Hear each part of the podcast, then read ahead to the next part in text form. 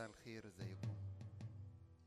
تعالوا نبدأ مع بعض الاجتماع. تعالوا نفتح مع بعض إشعياء 33، نقرأ من عدد 17 مع بعض.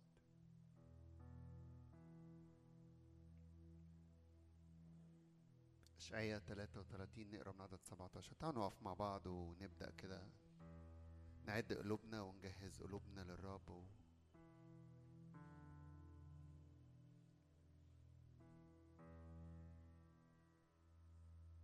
الملك ببهاء تنظر عيناك، تريان أرضا بعيدة، قلبك يتذكر الرعب. أين الكاتب؟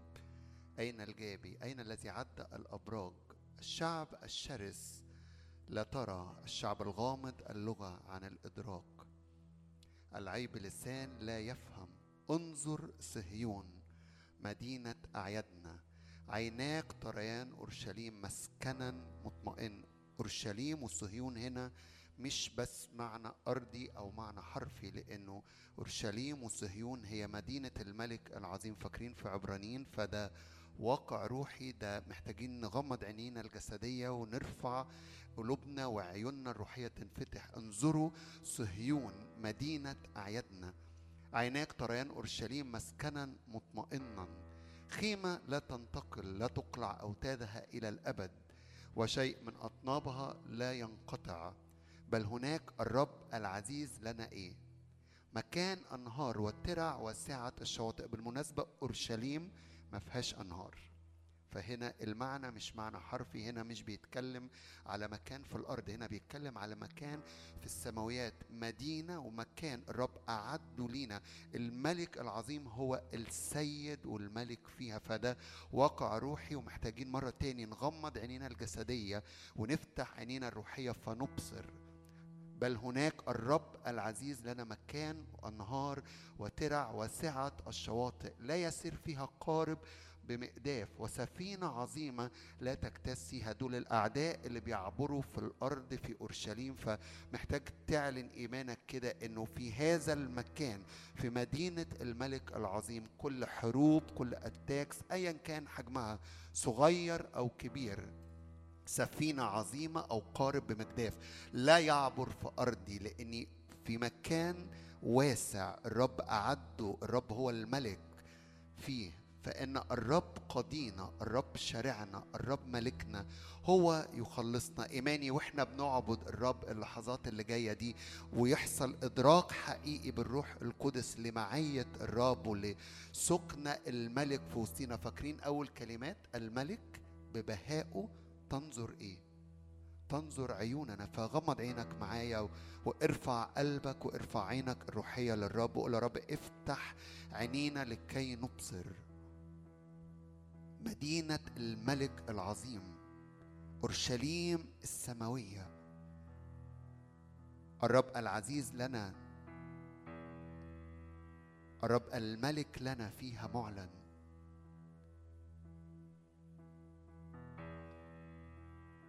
مدينة أعياد، مدينة أفراح، مدينة بهجة، مسكن مطمئن.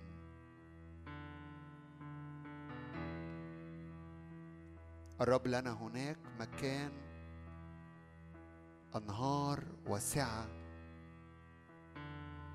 وسعة الشواطئ.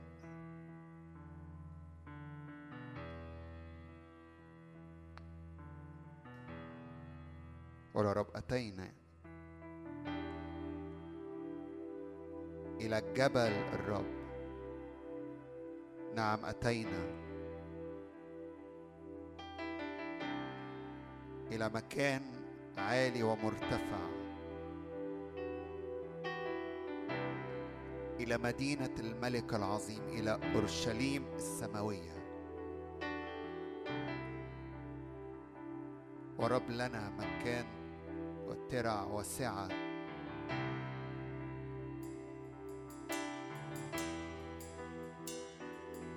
مسكن مطمئن ومكان راحة ومكان ارتواء ومكان شبع.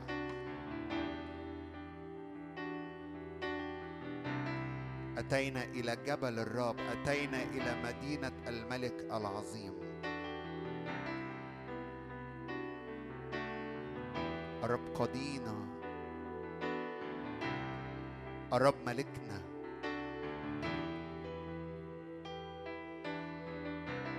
هللويا. نعم، بنأتي وبنتقدم وبنقترب وبنعلن إيماننا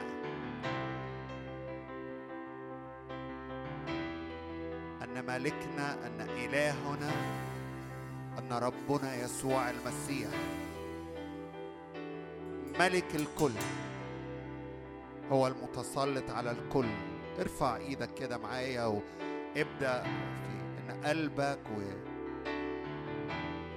وجسدك وروحك وكيانك كله يعبد الرب.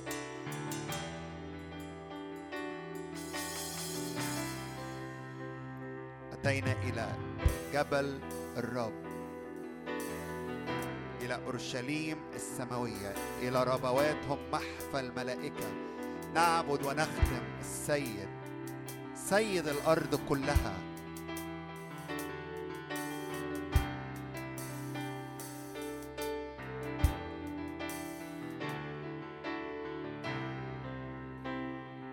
قد أتينا إلى جبل الرب، إلى مدينة الله الحي، وإلى أورشليم السماوية، إلى يسوع وسط العهد الجديد.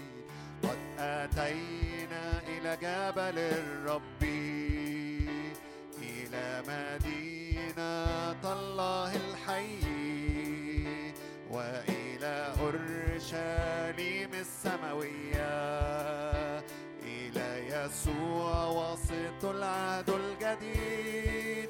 فلننظر صهيون مدينة أعيادنا، ولنرى أورشليم مسكن مطمئن، الشعب الساكن فيها مغفور الإثم، لا يكن ساكن فيها أنا مريض. الرب عظيم في مجده، نبتهج ونفرح بملكه. الرب قاضينا وشرعنا، الرب ملكنا يخلصنا.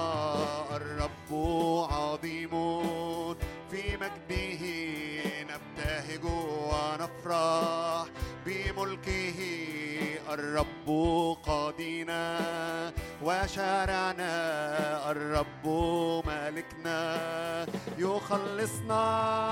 فلننظر صهيون مدينة أعيادنا، أورشليم مسكن مطمئن، نرى أورشليم مسكن مطمئن، الشعب الساكن فيها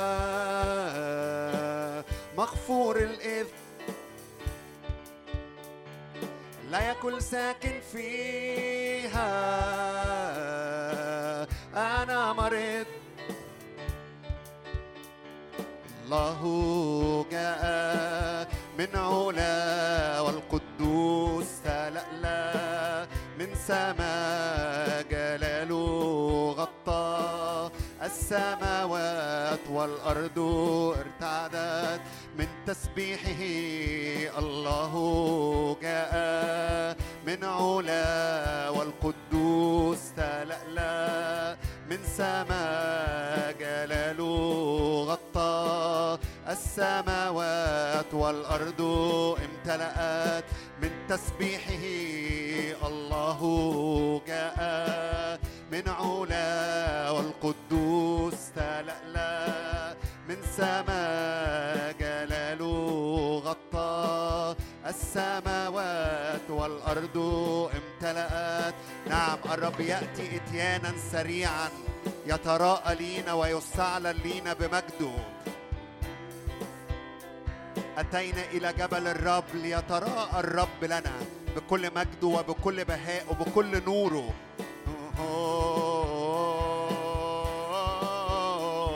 الله جاء من علا، والقدوس تلألأ من سماء، جلاله غطى السماوات والأرض امتلأت من تسبيحه. الرب عظيم في مجده، نبتهج ونفرح بملكه. الرب قاضينا وشارعنا، الرب مالكنا يخلصنا.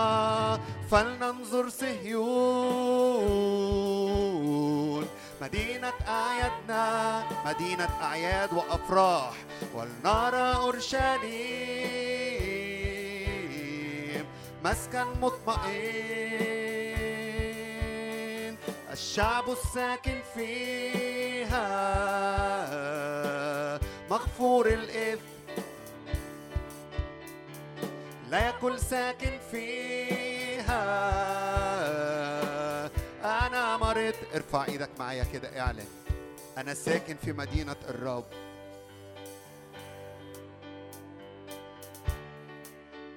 أنا بتواجد بالإيمان في قدس أقداس الرب. هذا مكان أعده يسوع ليا وليك كسابق لأجلنا إلى مداخل الحجال. فتح ليا وليك الطريق. أنا وإنتوا بنأتي معا كجسد وكعروس وككنيسة للرب، نتقدم.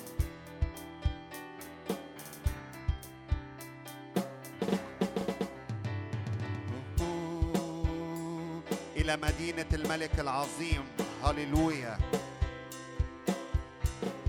مسكن مطمئن، مكان راحة، مجد الرب معلن فيها.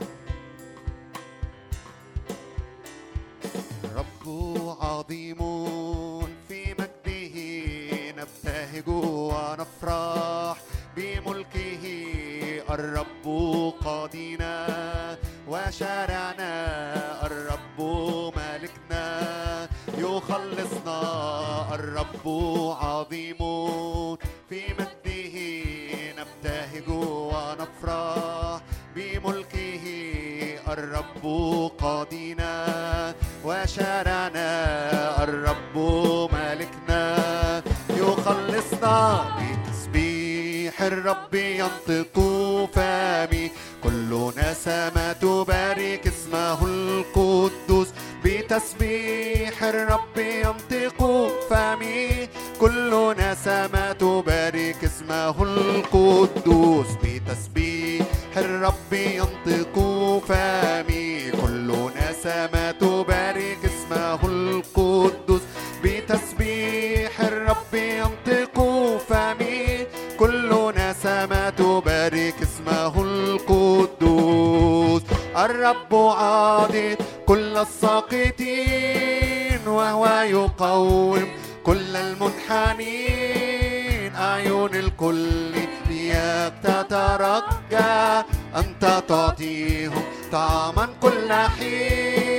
الرب عاضد كل الساقطين، وهو يقوم كل المنحنين. أعين الكل إياك تترجى، أنت تعطيهم طعاما كل حين.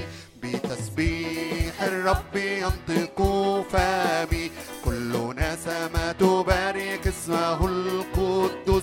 بتسبيح الرب ينطق فمي، كل نسمة. بتسبيح الرب ينطق فمي، بتسبيح الرب ينطق فمي، كل نسمة تبارك اسمه القدوس. بتسبيح الرب ينطق فمي، كل نسمة تبارك اسمه القدوس. يحمدك كل أعمالك، ويباركك أتقياؤك. يثون بجبروتك، يتكلمون يحمدك. بارك الرب، عظم الرب، هو مستحق. يتحدثون بجبروتك، يتكلمون بتسبيح الرب، ينطق فمي كل نسمة تبارك اسمه القدوس. بتسبيح الرب ينطق فمي كل نسمة تبارك اسمه القدوس. بتسبيح الرب ينطق فمي كل نسمة تبارك اسمه القدوس.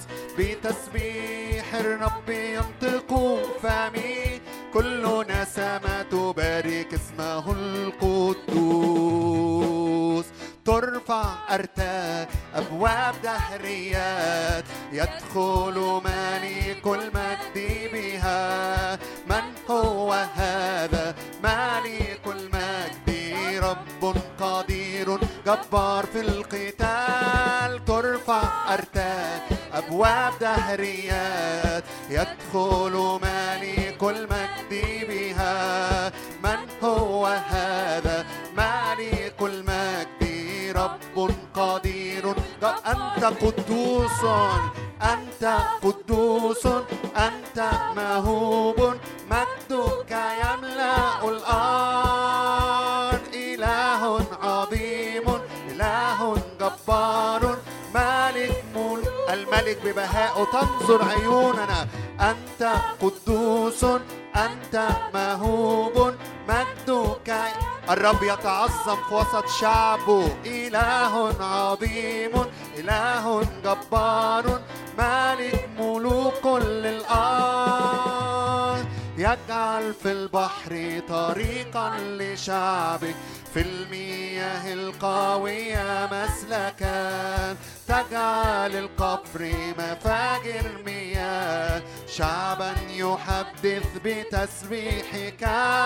تجعل في البحر طريقا لشعبك، في المياه القوية مسلكا. تجعل القفر مفاجر مياه، شعبا يحدث بتسبيحك. أنت قدوس، أنت مهوب، مجدك يملأ الأرض. إله عظيم، إله جبار، مالك ملوك للأرض. أنت قدوس، أنت مهوب، مجدك يملأ الأرض.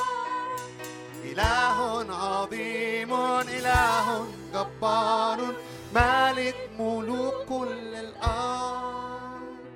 إله عظيم، إله جبار، مالك ملوك للأرض. إله عظيم، إله جبار، مالك ملوك للأرض. تبصر عينينا.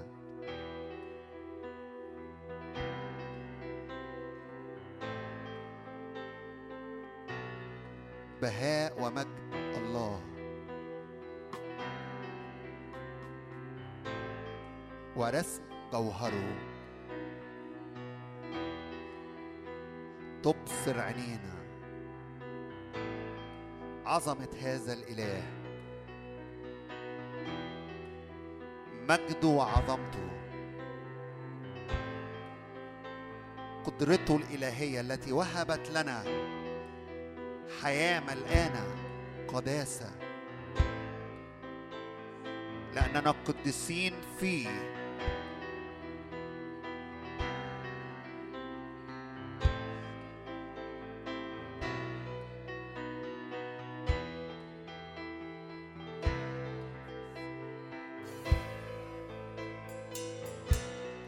تبصر عيوننا مجدك وبهائك وعظمتك، قدرتك الإلهية في حياتنا، أنك قادر، قادر على كل شيء.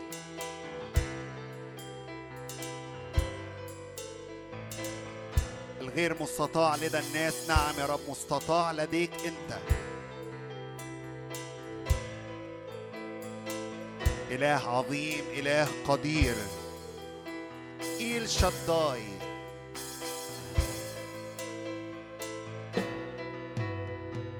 ملكي وإلهي وربي،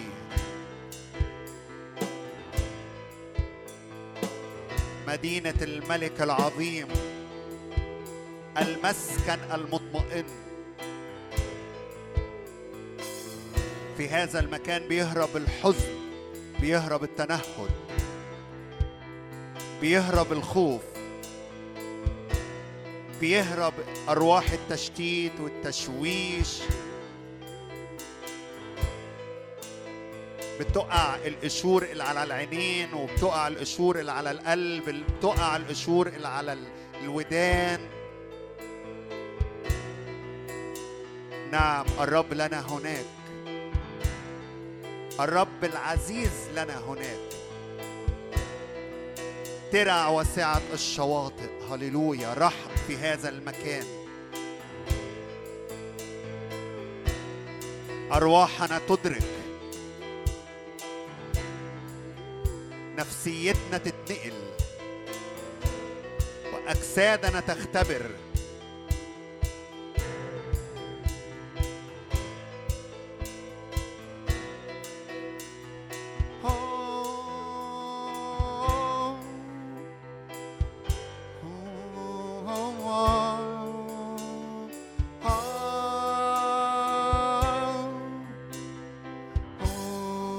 صوت الفرح وصوت الطرب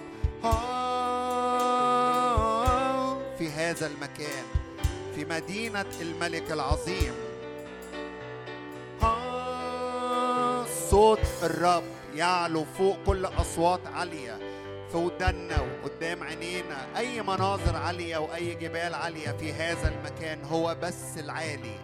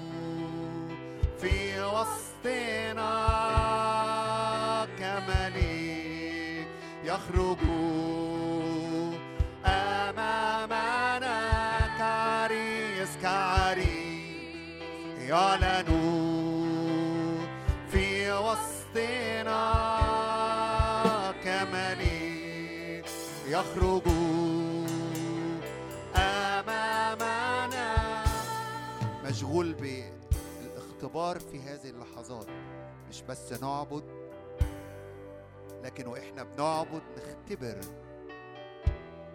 عينينا تبصر، نختبر مجده ونبصر الملك العظيم.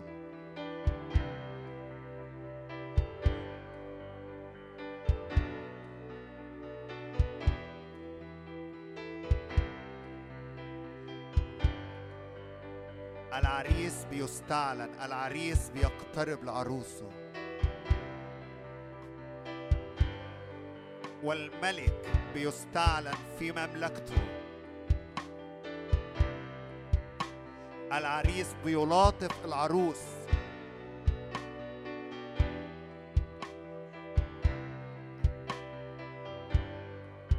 مررت بك وإذ زمنك زمن الحب.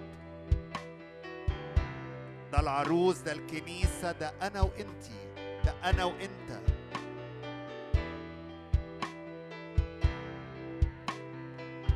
مررت بك وإذ زمنك زمن الحب. في مدينة الملك العظيم أزمنة للحب.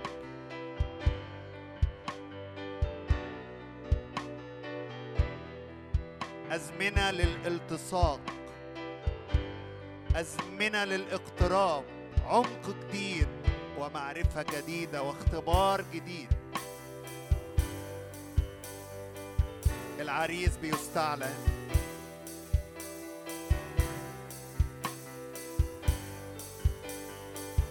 الملك بيسود وبيملك. إنها لحظات وأزمنة لالتقاء الرب معي ومعك، التقاء السماء بأراضينا.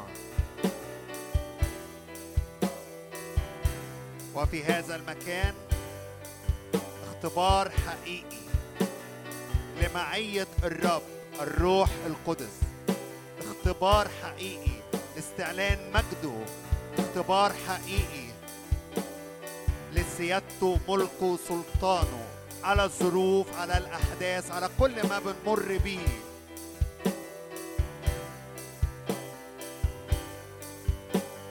الله كعريس يعلن في وسطنا كملي يخرج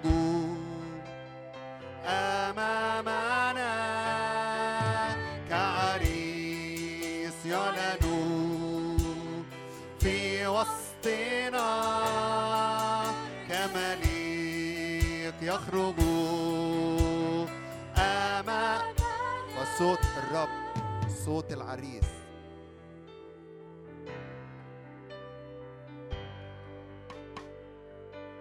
يملأ أذاننا.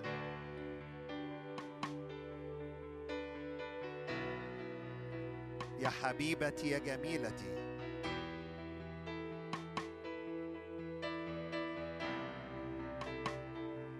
مررت بك، وإذ زمنك زمن الحب. يا حبيبتي يا جميلتي،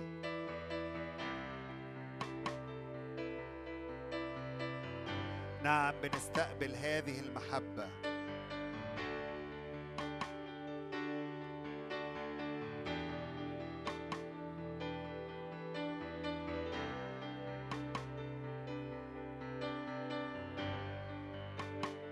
هذه النعمة التي نحن فيها مقيمون.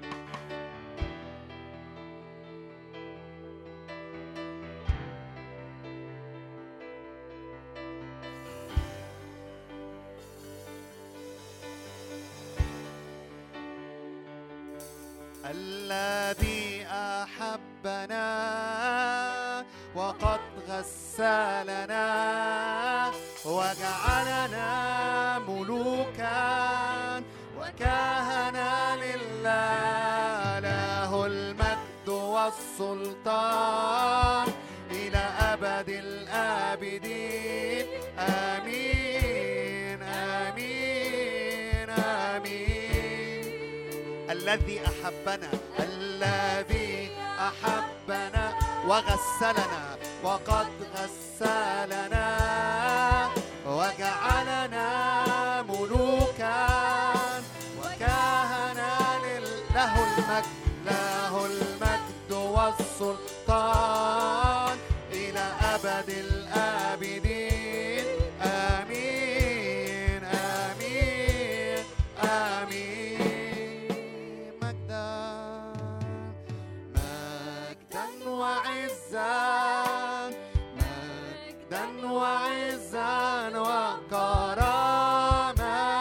وكرامة للحمل المذبوح. مجدا وعزا، مجدا وعزا وكرامة للحمل المذبوح. الذي أحبنا وقد غسلنا وجعلنا ملوكا وكهنة لله، له المجد والسلطان إلى أبد الآبدين. آمين آمين آمين. الذي أحبنا وقد غسلنا وجعلنا ملوكا وكاهنا لله، له المجد والسلطان إلى أبد الآبدين.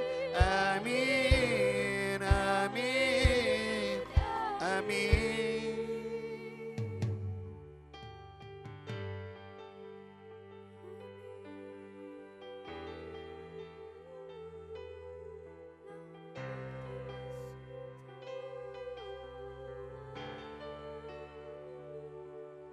نعم، بنستقبل هذه المحبة.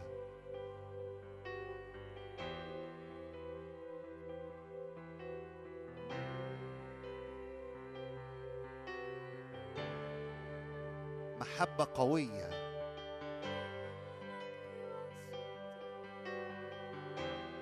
محبة شافية.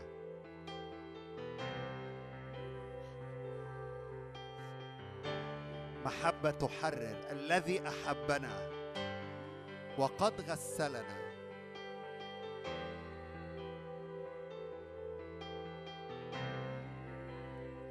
ولو أنت مش قادر تستقبل هذه المحبة أيا كان السبب، شاعر بضعف أو بخطية أو بانفصال عن الرب، يسوع أحبنا من 2000 سنة. تقدر تحط إيدك على قلبك اللحظات دي كده وتعلن: يا رب أشكرك من أجل هذه المحبة وعدم أمانتنا، عدم أمانتي. لا تبطل أمانته. وكل الشكاية من عدو الخير على حياتي قد طرح المشتكي.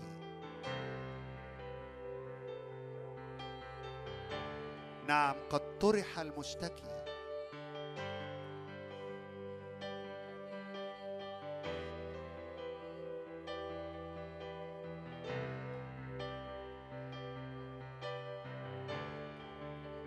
قد طرح المشتكي.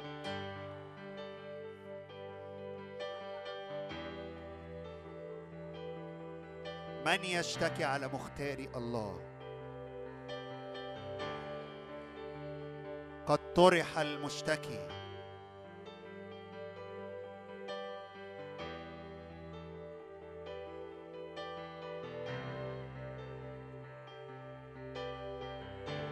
اعلن كده واستقبل محبة الرب. استقبل نعمة الرب المنسكبة علينا في هذه اللحظات، نعمة الخلاص مجانا مجانا مجانا مجانا، يخلصنا من كل أثقال ومن كل أحمال، كل هموم، كل أفكار من العالم مربطة أذهاننا، حسابات العالم اللي خلتنا لا نستطيع أن نختبر.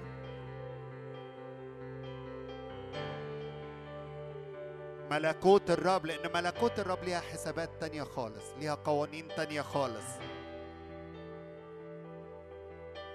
الناس اللي بتختبر أمور ملكوت الله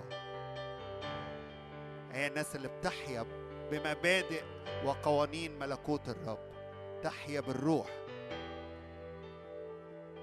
الذي يأخذ مما للآب ويعطينا. فأقول له: املاني يا روح الله، املانا املانا.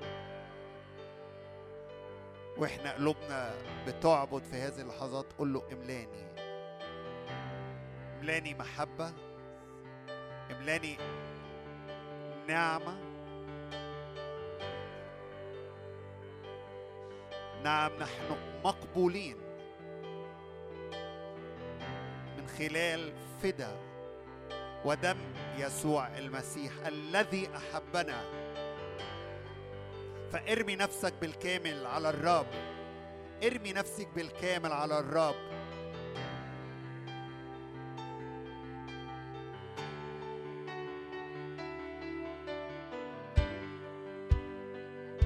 بالكامل على النعمة.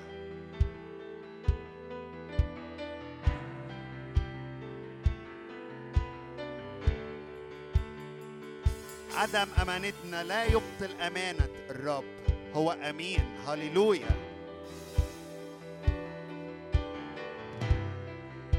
أنا أكون لكم إلها، أنتم تكونون لي شعبا.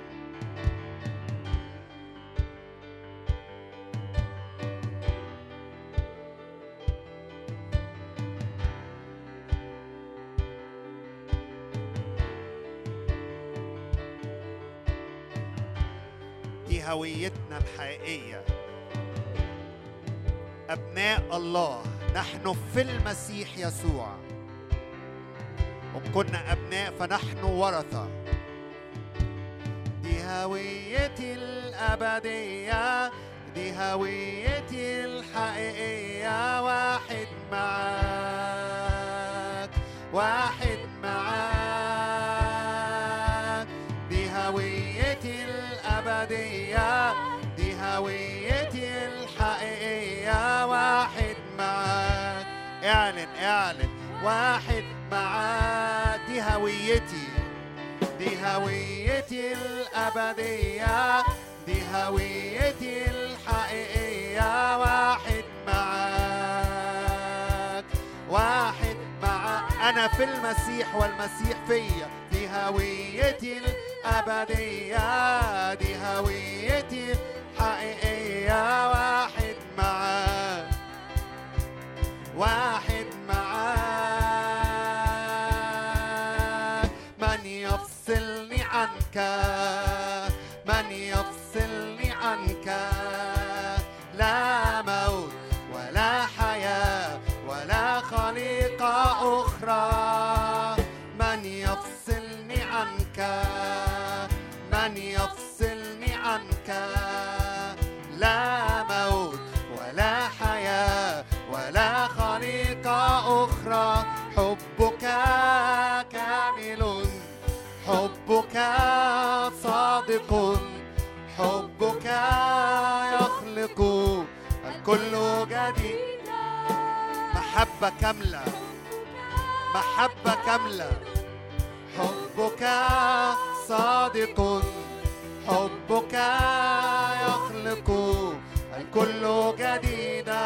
من يفصلني، من يفصلني عنك، من يفصلني عنك، لا موت ولا حياة ولا خليقة أخرى. من يفصلني عنك، من يفصلني عنك، لا موت ولا حياة ولا خليقة أخرى. حبك كامل، حبك صادق، حبك يخلق الكل جديدا. حبك كامل، حبك صادق، حبك يخلق الكل جديد. أي حد كان داخل الاجتماع وشعر إنه مفصول عن الرب، مد إيدك معايا واعلن دي كذبة من عدو الخير. روح الرب ساكن فينا. ممكن تطفي الروح القدس، ممكن تحزن الروح القدس، بس الروح القدس ساكن في أبناء الله. ولا شيء يفصلنا عنه، لا شيء يفصلنا عن محبته. الخطية بتعمل طبقات، لكن دم الرب يسوع بيطهر تماما. أي حد كان داخل شاعر إنه مفصول عن الرب، أو لغاية هذه اللحظات كأنه مفصول، سامع لكن مش مختبر، مد ايدك معايا. تعالوا نرفع ايدينا كده ونعلن انا مش مفصول، ولا عن محبة الرب، ولا عن نعمة الرب، ولا عن مجد الرب، ولا عن سماع صوت الرب. بولس الرسول قال كده، من يفصلني عنه؟ ولا شدة ولا ضيق ولا هموم ولا زلازل ولا براكين، لا شيء لا شيء لا شيء. ردد هذه الكلمات جواك. الانفصال ده خدعة من عدو الخير، بيخدع بيها أولاد الرب عشان يحاول إنه يفصلهم فعلا، لكن الروح القدس ساكن فينا، روح الحياة ساكن فينا، إذا لا موت. النور ساكن فينا، إذا لا ضلمة. ولو أنا مش ده اختباري، يقول يا رب أنا عاوز اختباري يكون نور، عاوز اختباري يكون حرية، عاوز اختباري يكون فرح، عاوز اختباري يبقى قوة مش ضعف.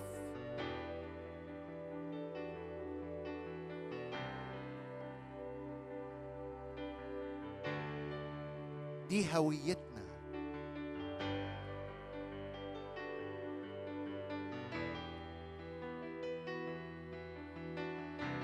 ده احنا كنا ابناء فنحن ورثة.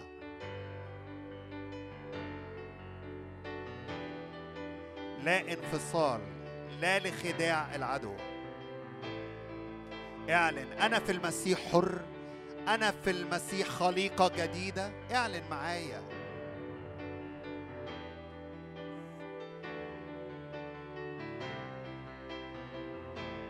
أنا في المسيح شبعان، أنا في المسيح مروي، أنا في المسيح تجدد قوتي.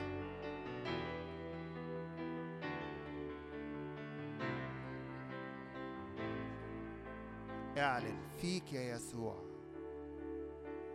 فيك يا يسوع، فيك حرية، فيك شفاء، فيك سلام، فيك حياة. فيك يا يسوع، فيك يا يسوع، فيك حرية، فيك شفاء، فيك سلام، فيك حياة. فيك يا يسوع، حرية، شفاء، سلام، حياة. في يسوع، في يسوع، يا يسوع، حرية، شفاء، سلام، حياة. في يسوع، في يسوع، فيك يا أمواج أمواج أمواج شفاء، أمواج حياة، أمواج محبة من عرش أمواج شفاء، أمواج حياة، أمواج محبة من عرش الآب. جميل جميل جميل جميل جميل جميل يا يسوع، جميل جميل جميل جميل جميل جميل، أبرع جمال، جميل جميل جميل جميل جميل جميل جميل يا يسوع، جميل جميل جميل جميل جميل جميل يا يسوع، يسوع يسوع يسوع، جميل جميل جميل جميل جميل يا يسوع، جميل جميل جميل جميل جميل جميل يا يسوع، جميل جميل جميل جميل جميل جميل يا يسوع. يسوع أبرع جمال من كل بني البشر، انسكبت النعمة على شفتيك، أنت أبرع جمال من كل بني البشر، سكبت النعمة على شفتيك. يسوع أبرع جمال من كل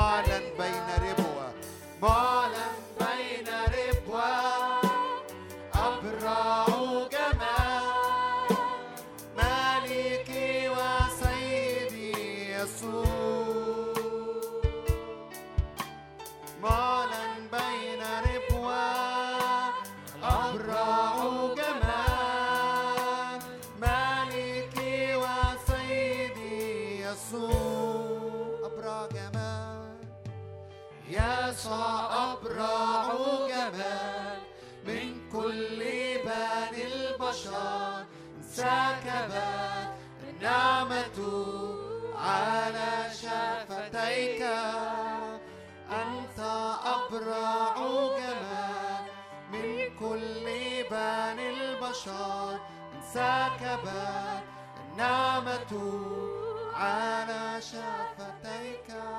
يا رب نحبك، يا رب بنحبك، يا رب نحبك يا رب، لأنه محبتك انسكبت في قلوبنا يا رب.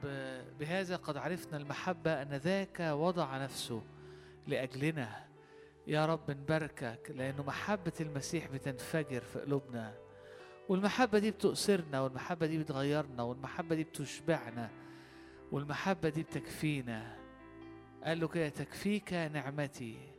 يا رب تكفيني الدهنة اللي نازلة من عندك، تكفيني النعمة، يكفيني الروح القدس الساكن فيا اللي مليان حب ليا واللي مليان من طبيعة الله. يا رب احنا بنباركك لأنك يا رب أبرع جمال من كل بني البشر. قالت له كده: اسندوني بأقراص الزبيب، انعشوني بالتفاح، فإني مريضة حبا. هللويا. خلينا نقول مع بعض كده، قولوا: أحبك يا ربي، أحبك يا ربي. هللويا. يا رب أعبدك بكل قلبي، أحبك يا ربي. يا حبيبي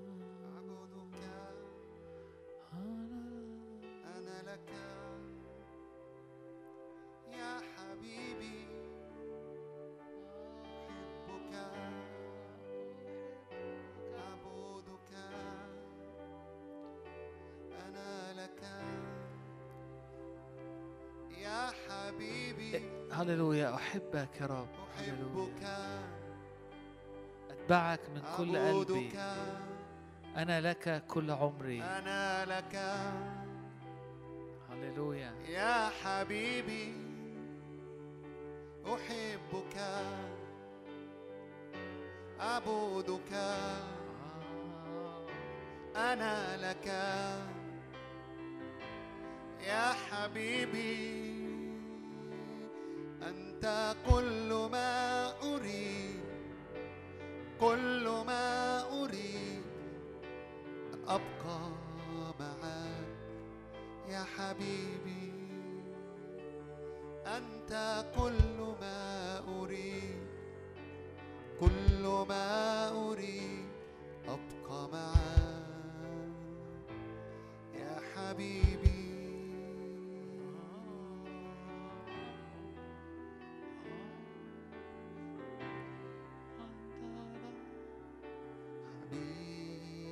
حبيبي لي وأنا شهوتي تحت ظله، حبيبي لي وأنا له شهوتي تحت ظله، حبيبي لي وأنا له شهوتي تحت ظله، حبيبي لي وأنا له شهوتي تحت ظله، حبيبي لي وأنا له شهوتي تحت ظله. هذا حبيبي، هذا خليلي، يا بنات أورشليم فتك الأرض حلق حلاوة كله مشتهيات. هذا حبيبي هذا خليلي يا بنات أورشليم فتك الأرض حلق حلاوة كله مشتهيات. هذا حبيبي هذا خليلي يا بنات أورشليم فتك الأرض حلق حلاوة كله مشتهيات. هذا حبيبي هذا خليلي يا بنات أورشليم فتك الأرض حلق حلاوة كله مشتهيات. عيناه كالحمام عند مجاري المياه مغسولة باللبن ينظر إلي ويسبيني. عيناه كالحمام عند مجاري المياه مغسولة باللبن ينظر إلي ويسبيني. هذا حبيبي هذا خليلي يا بنات أورشليم فتك الأرض حلق حلاوة كله مشتهيات. هذا حبيبي هذا خليلي يا بنات أورشليم فتك الأرض حلق حلاوة كله مشتهيات. هذا حبيبي هذا خليلي يا بنات أورشليم فتك الأرض حلق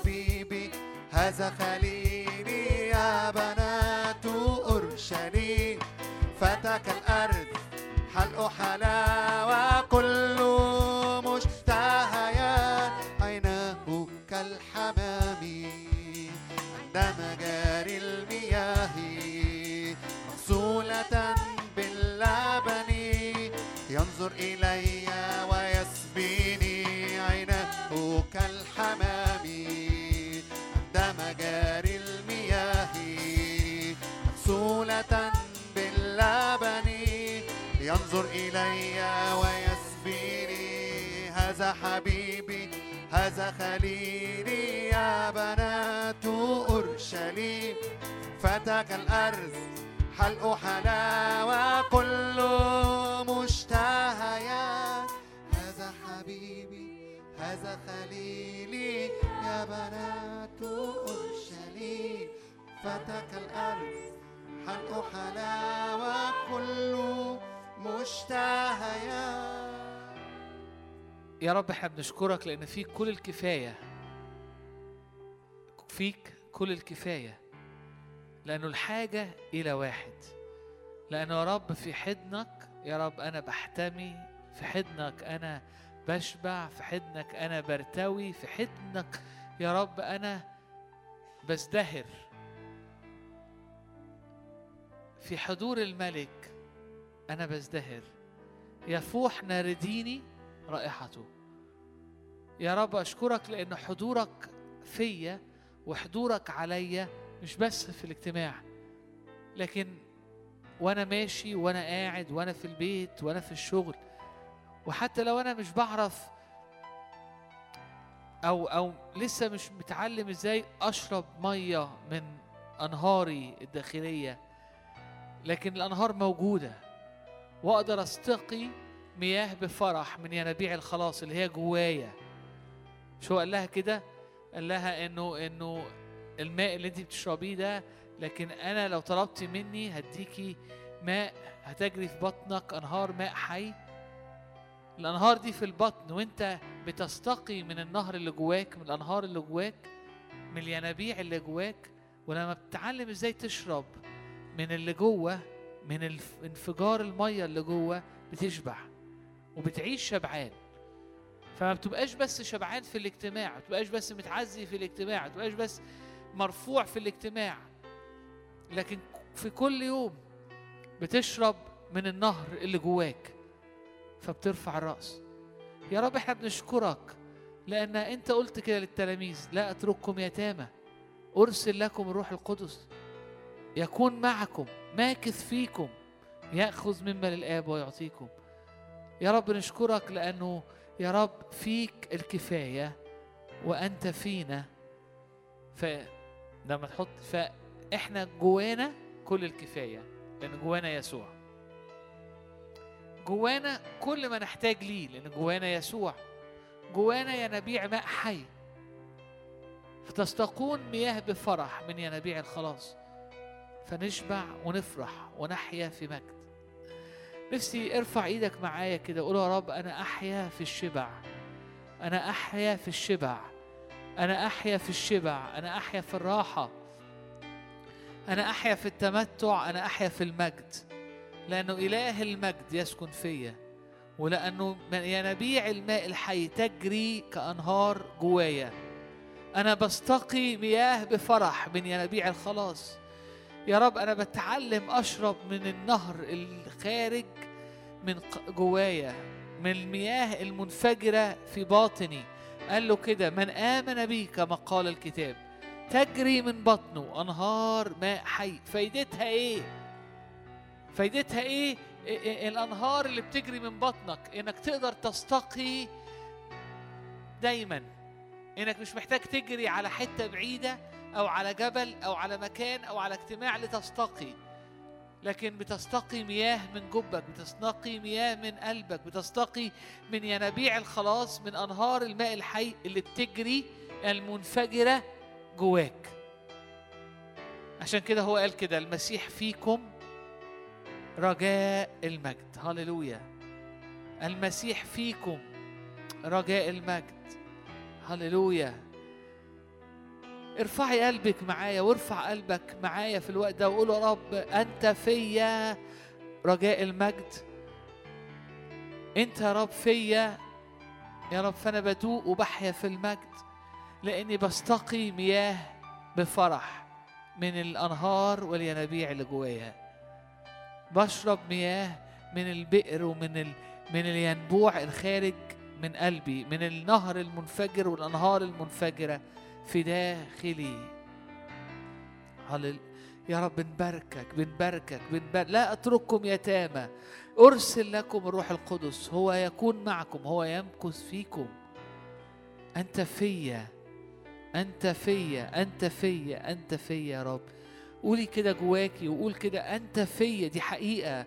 سمع قلبك وسمع دماغك وسمع ودانك، أنت فيا أنت فيا أنت فيا رجاء المجد، أنت فيا رجاء لمجد، أنت فيا رجاء المجد، أنت فيا فأشبع، أنت فيا فأرفع الرأس، أنت فيا فأشرب بفرح من ينابيع الخلاص، أمشي في الطريق أرفع الرأس لأني بشرب من النهر.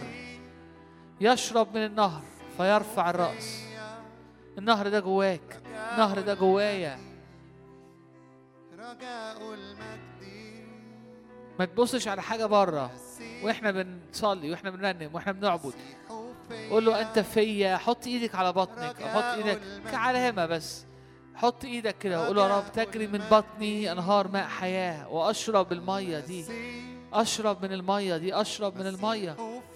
قعدتك قدام الرب دي مية، وقت عبادتك دي مية، قرايتك في الكتاب في مية. هاليلويا. علمني أشرب. يمكن المية عميقة وما تعودناش ندخل أو ننزل مثلا الجردل عشان نجيب، هنتعلم. أستقي من الحكمة اللي جوايا، أستقي من المية اللي جوايا، أستقي من الروح اللي جوايا، أستقي من النهر اللي جوايا. طعمه حلو، طعمه حلو. يا رب أشكرك لأنه إحنا مش بنبص بس لبره، إحنا مش بنطلع على اجتماع عشان نشرب، لكن بنشرب يا رب من النهر الخارج ومن الأنهار المنفجرة جوانا، من أنهار المنفجرة جوانا. من يشرب من هذا الماء يعطش أيضا. بنشرب من ماء اللي جوانا فلا نعطش إلى الأبد.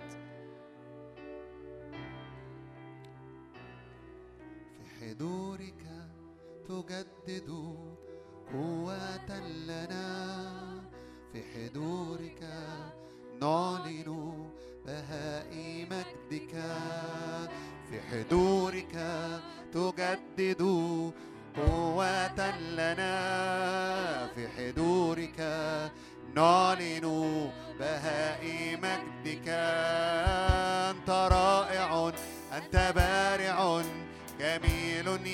يسوع كم نحب حضورك، اسمينا يا يسوع. أنت رائع، أنت بارع، جميل يا يسوع، كم نحب حضورك، اسمينا يا يسوع. في حضورك نرتوي من نبع روحك، في حضورك نشبع من دسم بيتك، في حضورك نرتوي من نبع روحك، في حضورك نشبع من دسم بيتك، في حضورك نرتوي من نبع روحك، في حضورك نشبع من دسم بيتك. أنت رائع، أنت بارع، جميل يا يسوع، كم نحب حضورك، إذ بينا يا يسوع. أنت رائع، أنت بارع، جميل يا يسوع، كم نحب حضورك، إذ بينا يا يسوع. دهنة طيبة تمسح رؤوسنا، دهنة طيبة تغطينا، دهنة طيبة تمسح رؤوسنا، دهنة طيبة تغطينا، دهنة طيبة، دهنة طيبة تمسح رؤوسنا، دهنة طيبة تغطينا، دهنة طيبة تمسح رؤوسنا، دهنة طيبة تغطينا. هللويا. دهنة طيبة يا رب على حياة كل حد فينا، دهنة طيبة يا رب، ولا ينقطع يا رب الزيت، ولا تنقطع الدهنة يا رب، ولا تجف المياه أو الأنهار، لأنه يا رب المدينة يا رب أنهارها كبيرة واسعة. المسيح فيكم رجاء المجد. هللويا هللويا هللويا. أمين أمين أمين.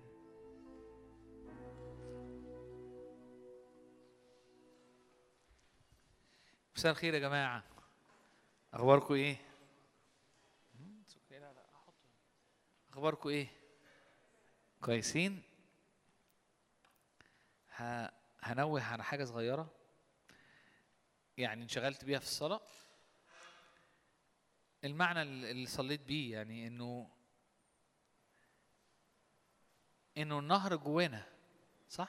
مش في أنهار جوانا، مش في ينابيع جوانا. إحنا كم حد حافظ الكلمات دي؟ من آمن بي كما قال الكتاب تجري من بطنه أنهار ماء حي. المية بتجري منين؟ في الآية دي بيقول تجري من بطنه، من أعماقه. الآية عارفينها، لكن إيه المغزى بتاعها؟ إنه حقيقي حقيقي لما بتولد من فوق في أنهار خارجة من جوانا، خارجة من أرواحنا جوه. بيحتاج ساعات إن إحنا نتعلم إزاي نشرب مية من النهر اللي جوه أو من الأنهار اللي خارجة من جوانا. ساعات بيبقى أسهل إن إحنا نيجي اجتماع ونستمتع بالوعظة ونحس إن إحنا شربنا وتعشنا، لكن لما بتقعد أنت لوحدك قدام الرب في نهر وفي مية عميقة، لكن يمكن أصعب أو محتاجة تمرين إنك إزاي تنزل وتجيب المية دي وتشرب منها، لكن هي موجودة وحقيقية. المسيح فيك رجاء المجد يعني جواك. فلما بتتقابل مع الرب اللي جواك لوحدك انت وهو، تقابل في قعدتك مع الرب، في صلاتك، في عبادتك، بيحصل تغيير غير عادي. لما بتشرب مياه من الجب بتاعك، بتشرب مياه من اعماقك، لما بتشرب مياه من النهر الخارج، لما بتشرب مياه من الينبوع اللي منفجر جواك، اللي ده بيعمله الغذاء، اللي ده بيعمله لإنسانك الروحي، الغذاء اللي ده بيعمله أو التأثير اللي ده بيعمله لنفسيتك والأفكارك غير عادي. وكل ما نكبر مع الرب، أو كل لما بنتعلم إزاي ناخد المية اللي جوه أو نشرب من المية اللي جوانا، الأنهار اللي منفجرة جوانا، كل ما بنتعلم نكبر. فتلاقي نفسك بتحب الاجتماعات طبعا وعايز تيجي، امين، لكن حياتك مش عباره عن ايه؟ جبلين وبينهم وادي منخفض. عارفين المنظر ده؟ يعني حته عاليه قوي اللي هو اجتماع، وبعدين منخفض لحد لما تيجي اجتماع تاني في حته عاليه قوي. في ناس حياتها كده، حياتها عباره عن نقط عاليه هي الاجتماع او الاجتماعات. يعني الاول ان انت بتحضر، في ناس بتحضر 3 اجتماعات في الاسبوع، فالنقط العاليه بتاعتها انه في الاجتماعات دي بتملي بالمجد وبنبسط واتغير، حلو رائع.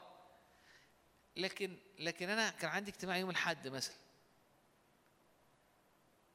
وحضرته، طب 2 و3 في حياتي اليوميه الدنيا عماله تنزل تنزل تنزل تنزل، فاجي ال3 مثلا، لو انت بتيجي اجتماع ال3 فبقى جبل، 4 وخميس وممكن جمعة، حضرت اجتماع يوم الجمعة، فبتبقى الحياة عبارة عن،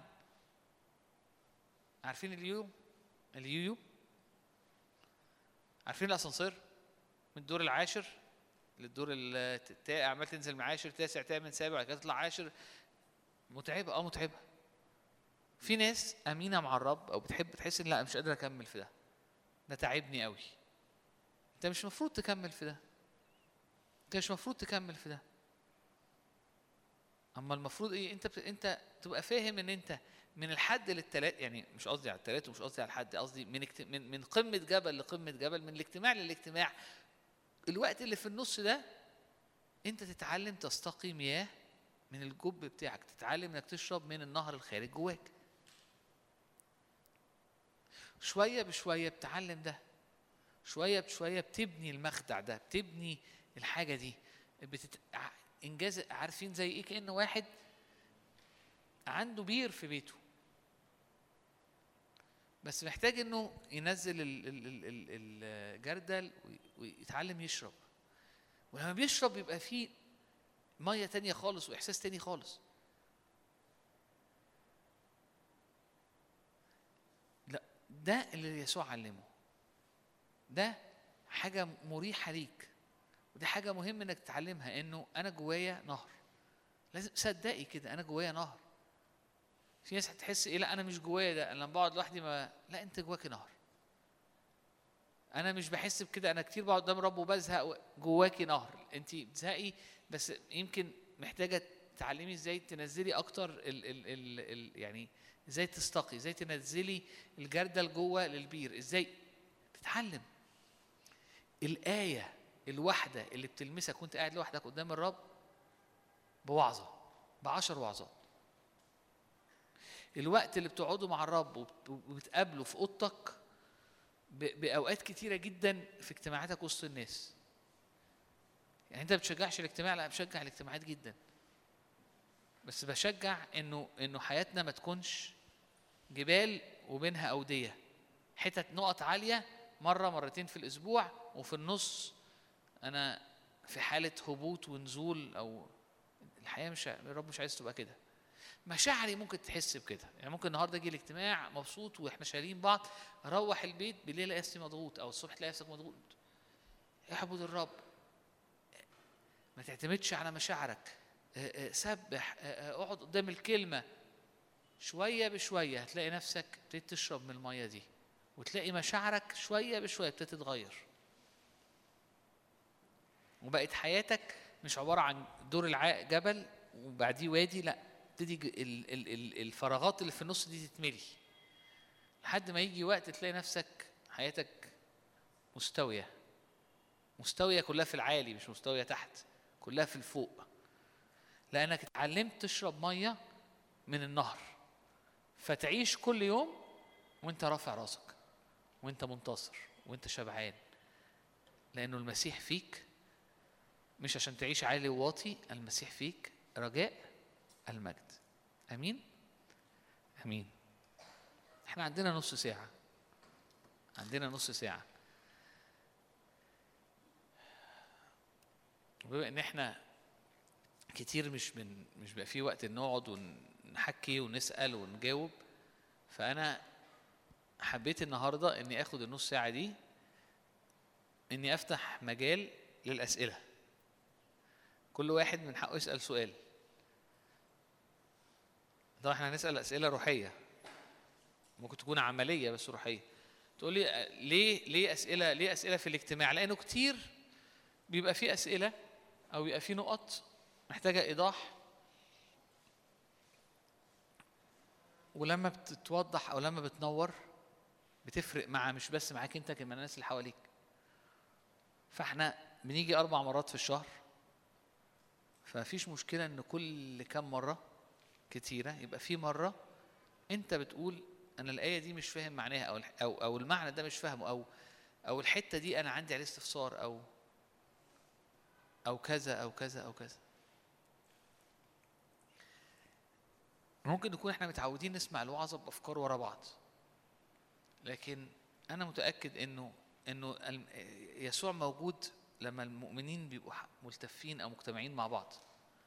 فهم مجتمعين على شكل وعظة، أو هم مجتمعين على شكل أسئلة وأجوبة، أو هم مجتمعين على شكل أو في حوالين رب، في عبادة رب، في الوسط. وكل حاجة من الحاجات دي ليها طعم وليها غذاء مختلف. بس مين يحب يسأل أول واحد؟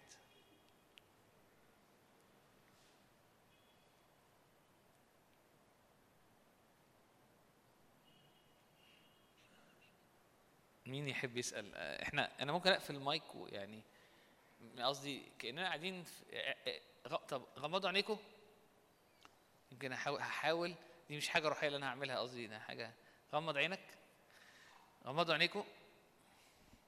كلكم اسكندريه مش كده؟ طيب غمضوا عينيكم يا جماعه. تخيل نفسك قاعد في المنتزه. غمضوا عينيكم، تخيل نفسكم قاعدين احنا قاعدين في المنتزه.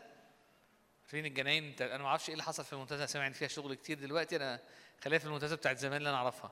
احنا قاعدين في المنتزه في الجنينه وهنحكي. اعتبر نفسك قاعد في المنتزه، شوف نفسك قاعد في المنتزه معانا كده وفي الجنينه، وهنبتدي نتكلم. افتح عينك، خلي بقى منظر المنتزه لسه موجود. مين يحب يسأل سؤال في المنتزه؟ مين عنده سؤال؟ إبراهيم اسألني أي حاجة. طيب دي إبراهيم اسألني أي سؤال. افتتح. دانيال اسألني سؤال يجاوب عليه في 5 دقايق. ما اسألنيش سؤال يعني تاخد البتاع كلها. في دانيال 1 آية 17.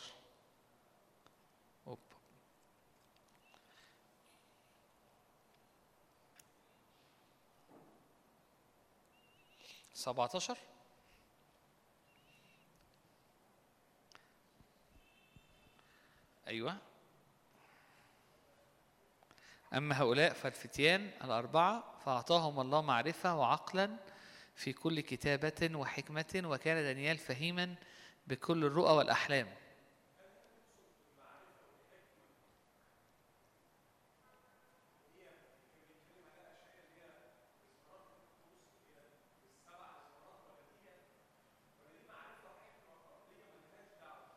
لا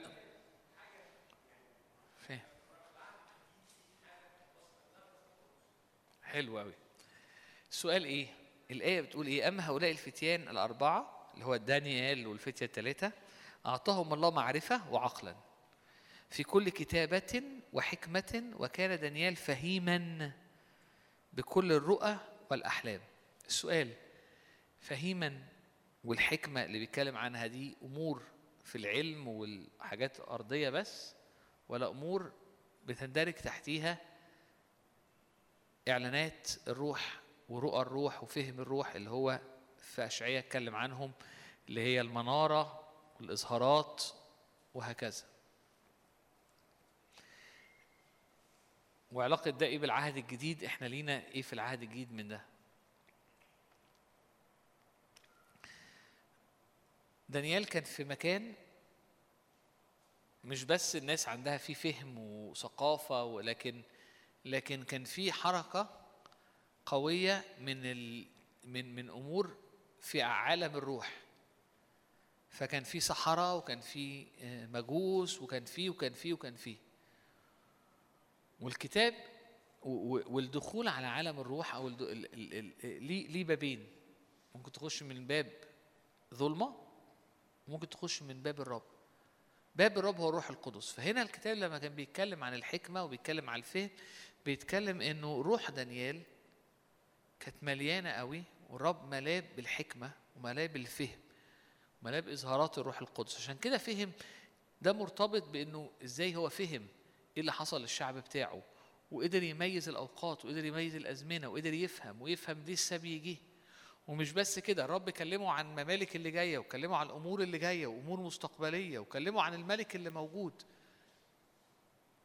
وده جه معاه حكمة في الحياة العملية. احنا كتير بنفرق بين الحكمة الروحية والحكمة في الأمور الطبيعية.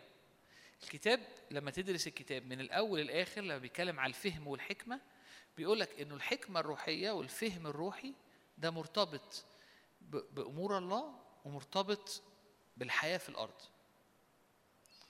فتلاقي إن بصلائيل اللي هو كان صانع حكيم كان مليان حكم، كان لأنه كان مليان بالرب فكانت إيده نفسها حتى في الصنعة أشطر من بقية الناس ومختلف وممسوح.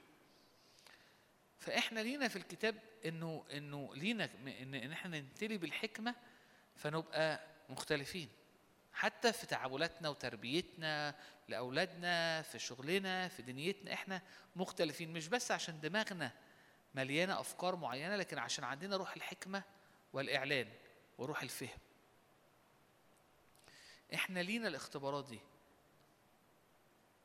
إحنا كتير قابلنا يمكن ناس فنحسهم مؤمنين وفي الاجتماعات ويعرفوا آيات وتيجي في الحياة الطبيعية تلاقيه بيطبق غلط وتلاقيه صعب وتلاقي التعامل. ده شخص عنده معرفة عقلانية وعنده اختبار صغير مع الرب. لكن روح الحكمة ده روح الرب، الفهم ده جاي من الرب. فتلاقي نفسك حتى في الأمور الصغيرة والأمور العملية أنت بتعملها مليانة بالزيت، مليانة بإمكانيات السماء. فلا في الحقيقة لينا إن احنا نكون حكماء مليانين على يعني منفتحين على إعلانات الرب، فبنعرف نختار وبنعرف نفكر وبنعرف نميز وبنعرف لأنه فينا روح مختلف. فده ببساطة الآيات. الكتاب لما بيتكلم على الحكمة وبيتكلم على الفهم في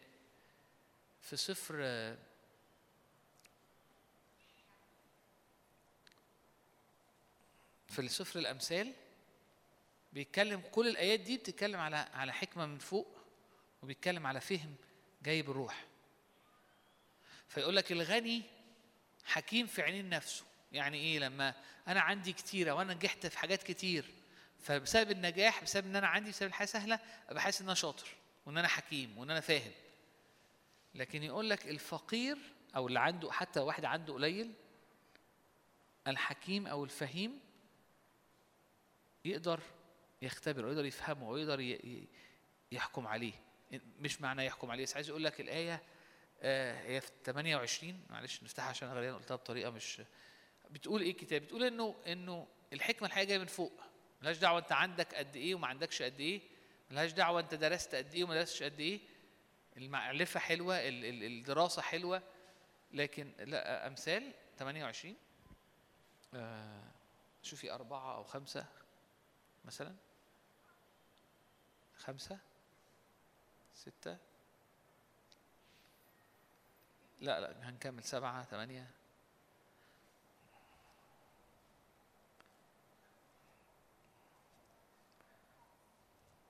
11 الرجل الغني حكيم في عيان نفسه والفقير الفهيم يفحصه. آية زي دي مثلا كلمة فهيم أو الفهم مش جاي إن واحد يعني لبق أو إن واحد حدق أو إنه أو بيتكلم على فهم إن شخص استقبل من روح الرب فهم حكمة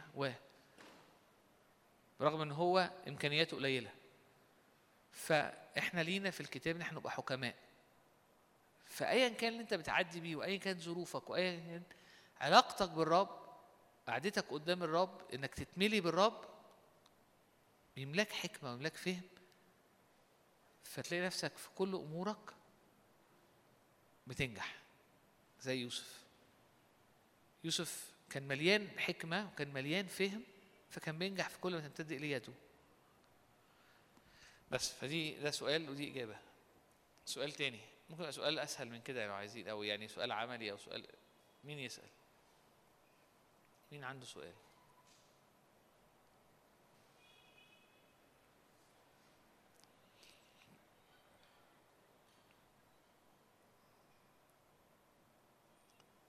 مين عنده سؤال؟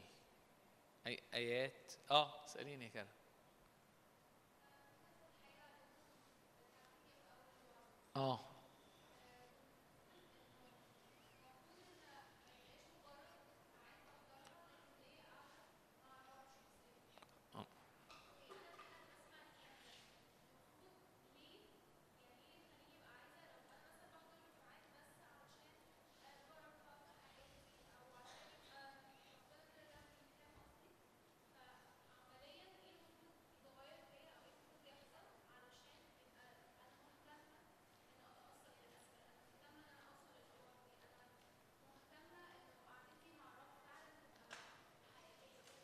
فاهم السؤال ايه؟ تقول السؤال ليه دعوه باللي احنا قلناه في اول الوعظه، او يعني اللي شاركته في اول ما كانتش وعظه، اللي شاركته في اول ما مسكت المايك، انه لو انا شخص مثلا باجي الاجتماعات بتعزى، بيفرق معايا، بحب الاجتماعات، اعمل ايه عشان كمان لما اروح في حياتي اليوميه يبقى عندي شوق ويبقى عندي بتحرك ناحيه ان يبقى ليا قاعده مع الرب، والقعدة دي تبقى عميقة فتأصل إلى أسفل، فعيش حياتي مش أوقات فيها علو وأنا في الاجتماعات وبقية الأيام بصارع فيها أو تعبان. إحنا كتير الإجابة في السؤال ده إنه في الاجتماع أنت بتخش الدنيا مهيئة، في ناس بترنم، في ناس بتعبد، في فأنت بتشرب من مية مدلوقة من ناس كتير حواليك، فسهل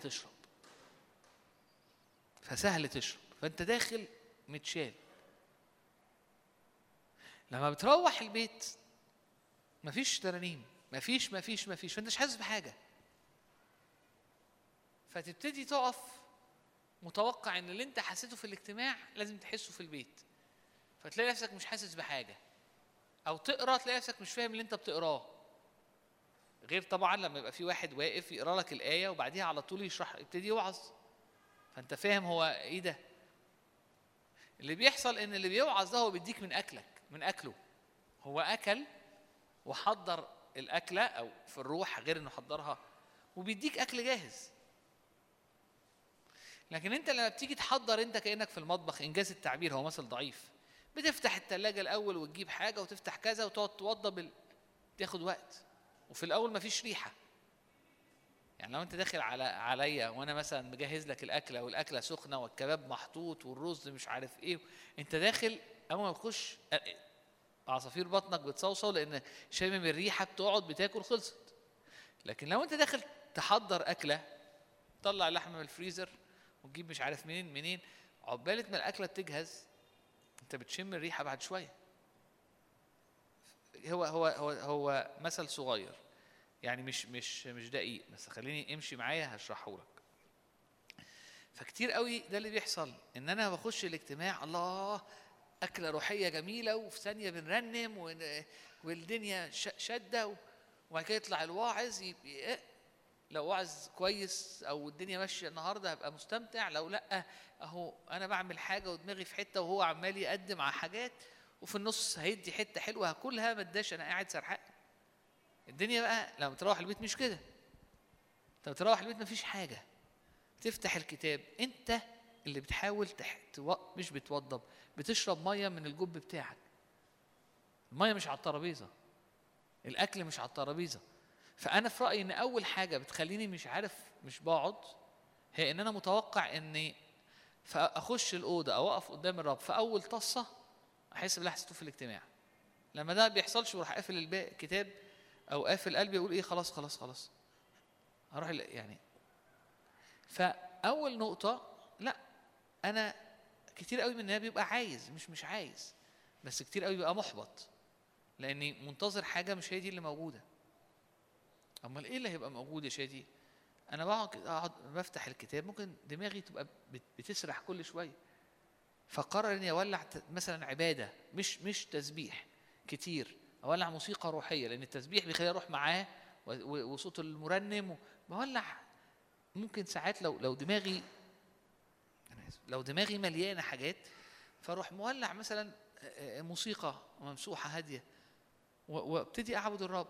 ممكن وانا بعبد الرب احس اني عايز افتح كده، اروح فاتح الكتاب ابتدي اقرا، وانت بتقرا دماغك ممكن تشرد، بجيبها تاني تشرد، بجيبها تاني.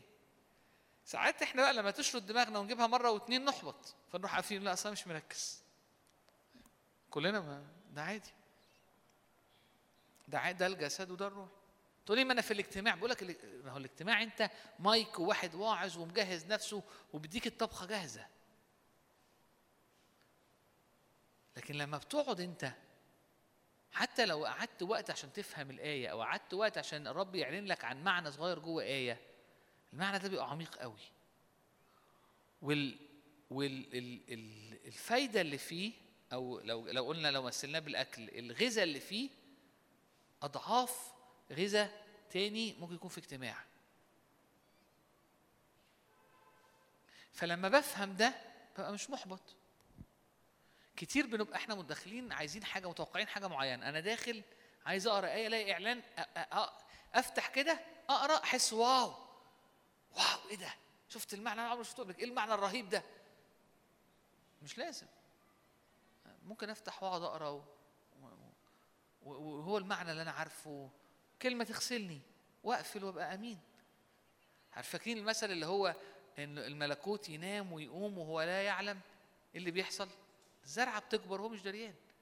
فمش لازم وانت قاعد قدام الرب تبقى حاسس ان الدنيا مليانه وان مش عارف بيحصل ايه، وحاسس جوه، حاسس جواك انه مش عارف حصل كذا وانفجر جواك ايه مش لازم.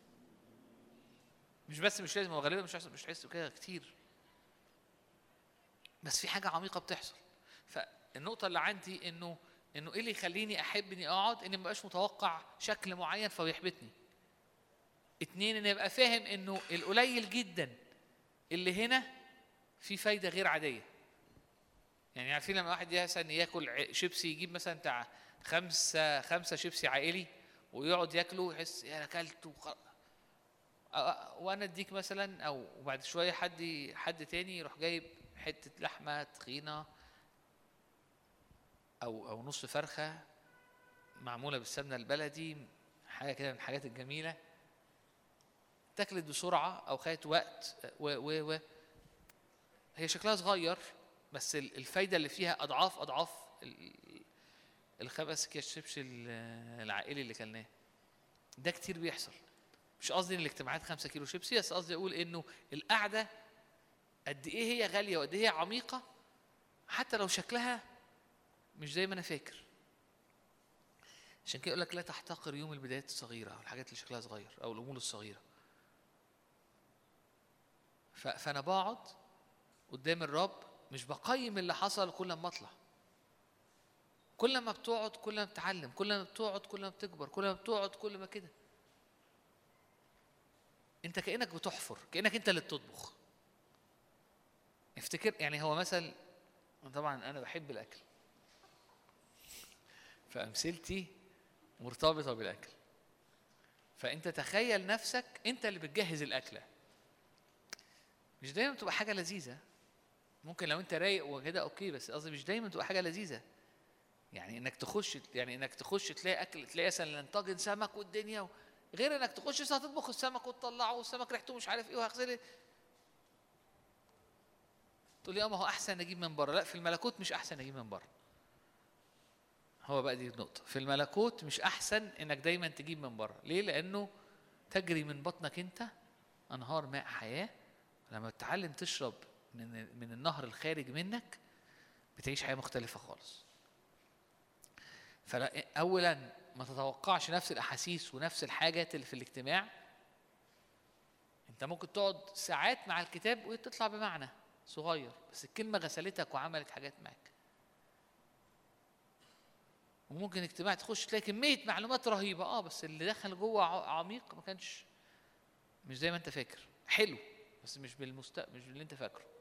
الحاجه العظيمه بقى انك تبقى عندك الاثنين، تخش الاجتماعات تستقبل وتشرب، وبين الاجتماع والاجتماع حياتك عباره عن وقفات قدام الرب وقعدات قدام الكتاب وقعدات قدام كذا وقعدات قدام كذا. ومفيش نظام واحد. يعني لازم اقرا وبعد كده اصلي وبعد كده اعمل مش عارف كذا. انت ممكن في وقت الروح القدس يقول لك تقعد قدام الكتاب تلاقي نفسك قاعد وقاعد وبتقرا وبتقرا وبتقرا كانك بتقرا يعني ماشي، ما بتقفش يعني. وساعات الرب يوقفك عند 4 آيات مش فاهم انت عمال تقراهم ليه. تقرا الايه وتستنى شويه، وتقرا الايه كانك عارف ان جواها في حاجه، وتقرا الايه وبيحصل حاجه جوه الآية بتغيرك. أنا مش شايف إني غيرت. يقول لك وجهه كان يعني يلمع وهو لا يعلم. فلو أنت حاسس إنك مش حاسس مش واخد بالك، مش مهم. مع الوقت الناس تاخد بالها، ومع الوقت أنت في احتكاكاتك مع الحياة هتلاقي نفسك أقوى ومختلف، وهتعرف إنه كانت في حاجة بتنمو وأنت لا تعلم. إيه تاني؟ انت عندك سؤال تاني، بس الاول هشوف لو كام حد. اتفضلي.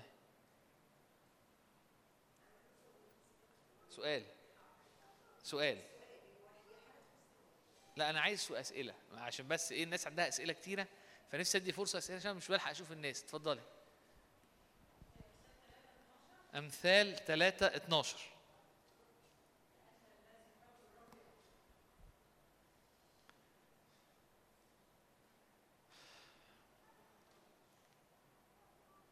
لأن الذي يحبه الرب يؤدبه وكأب بابن يسر به.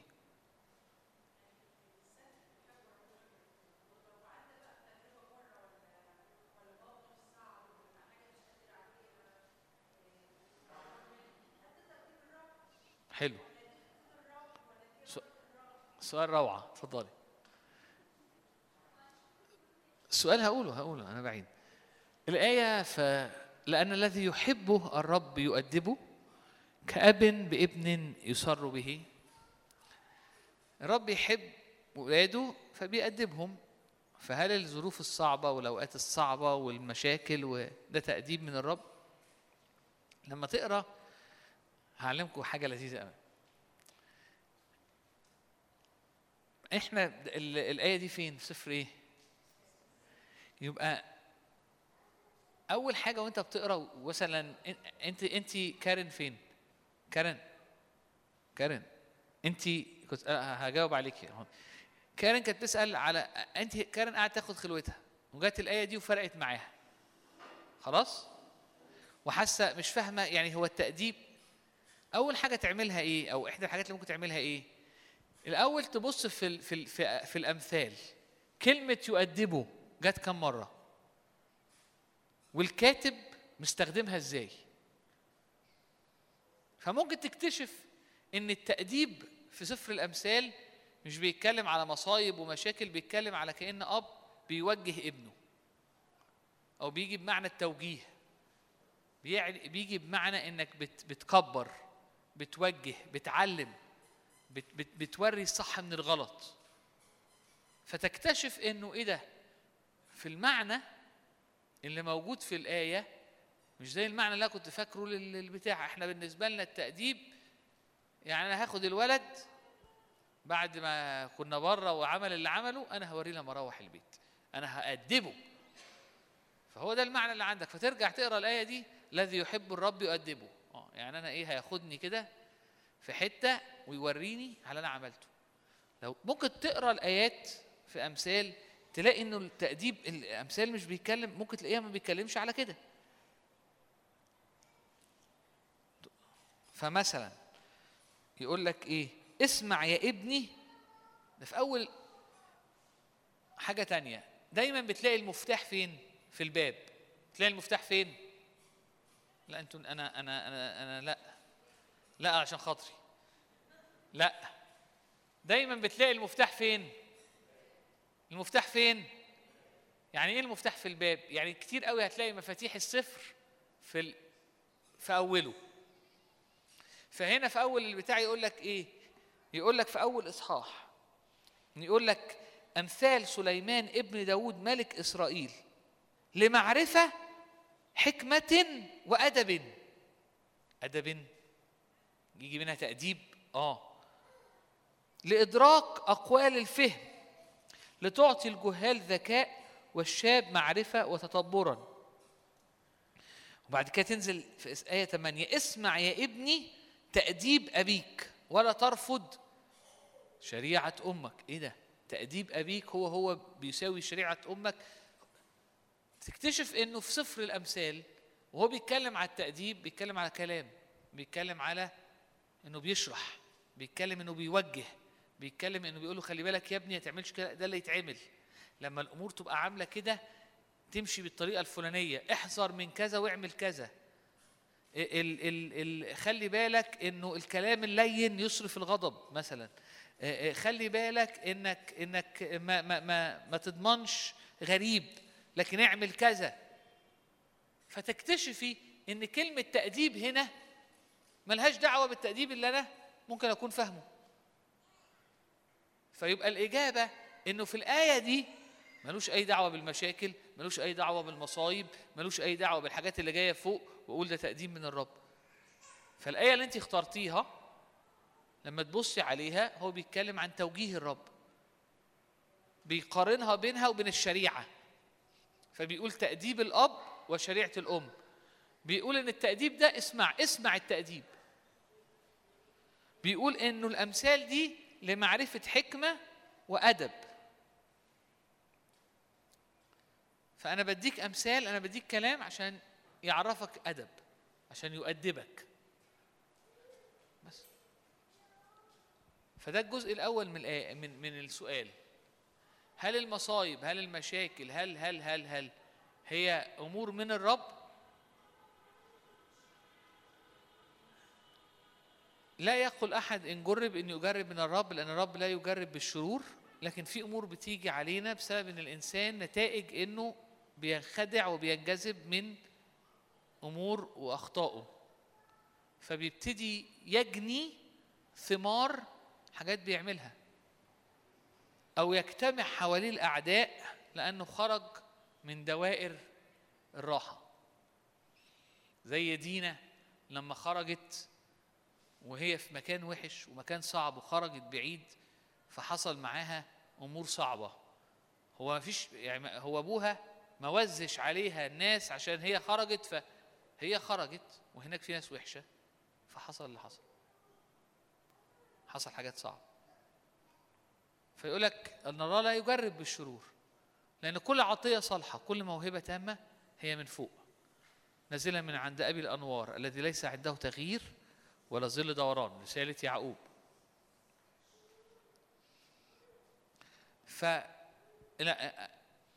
المشاكل والمصايب ومصدرها بحسب الآية دي، لأنها أمور مش صالحة، وكل عطية صالحة هي من فوق من عند أبي الأنوار. ويقول لك إنه ما عندوش تغيير ولا ظل دوران.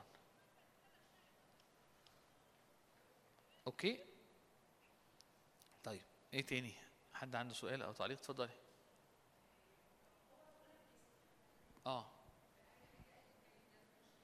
هل الرب يسمح بالمشاكل صح؟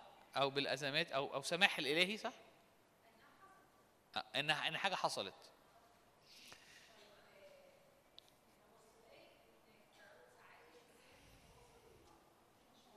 مش سامع. طاقته؟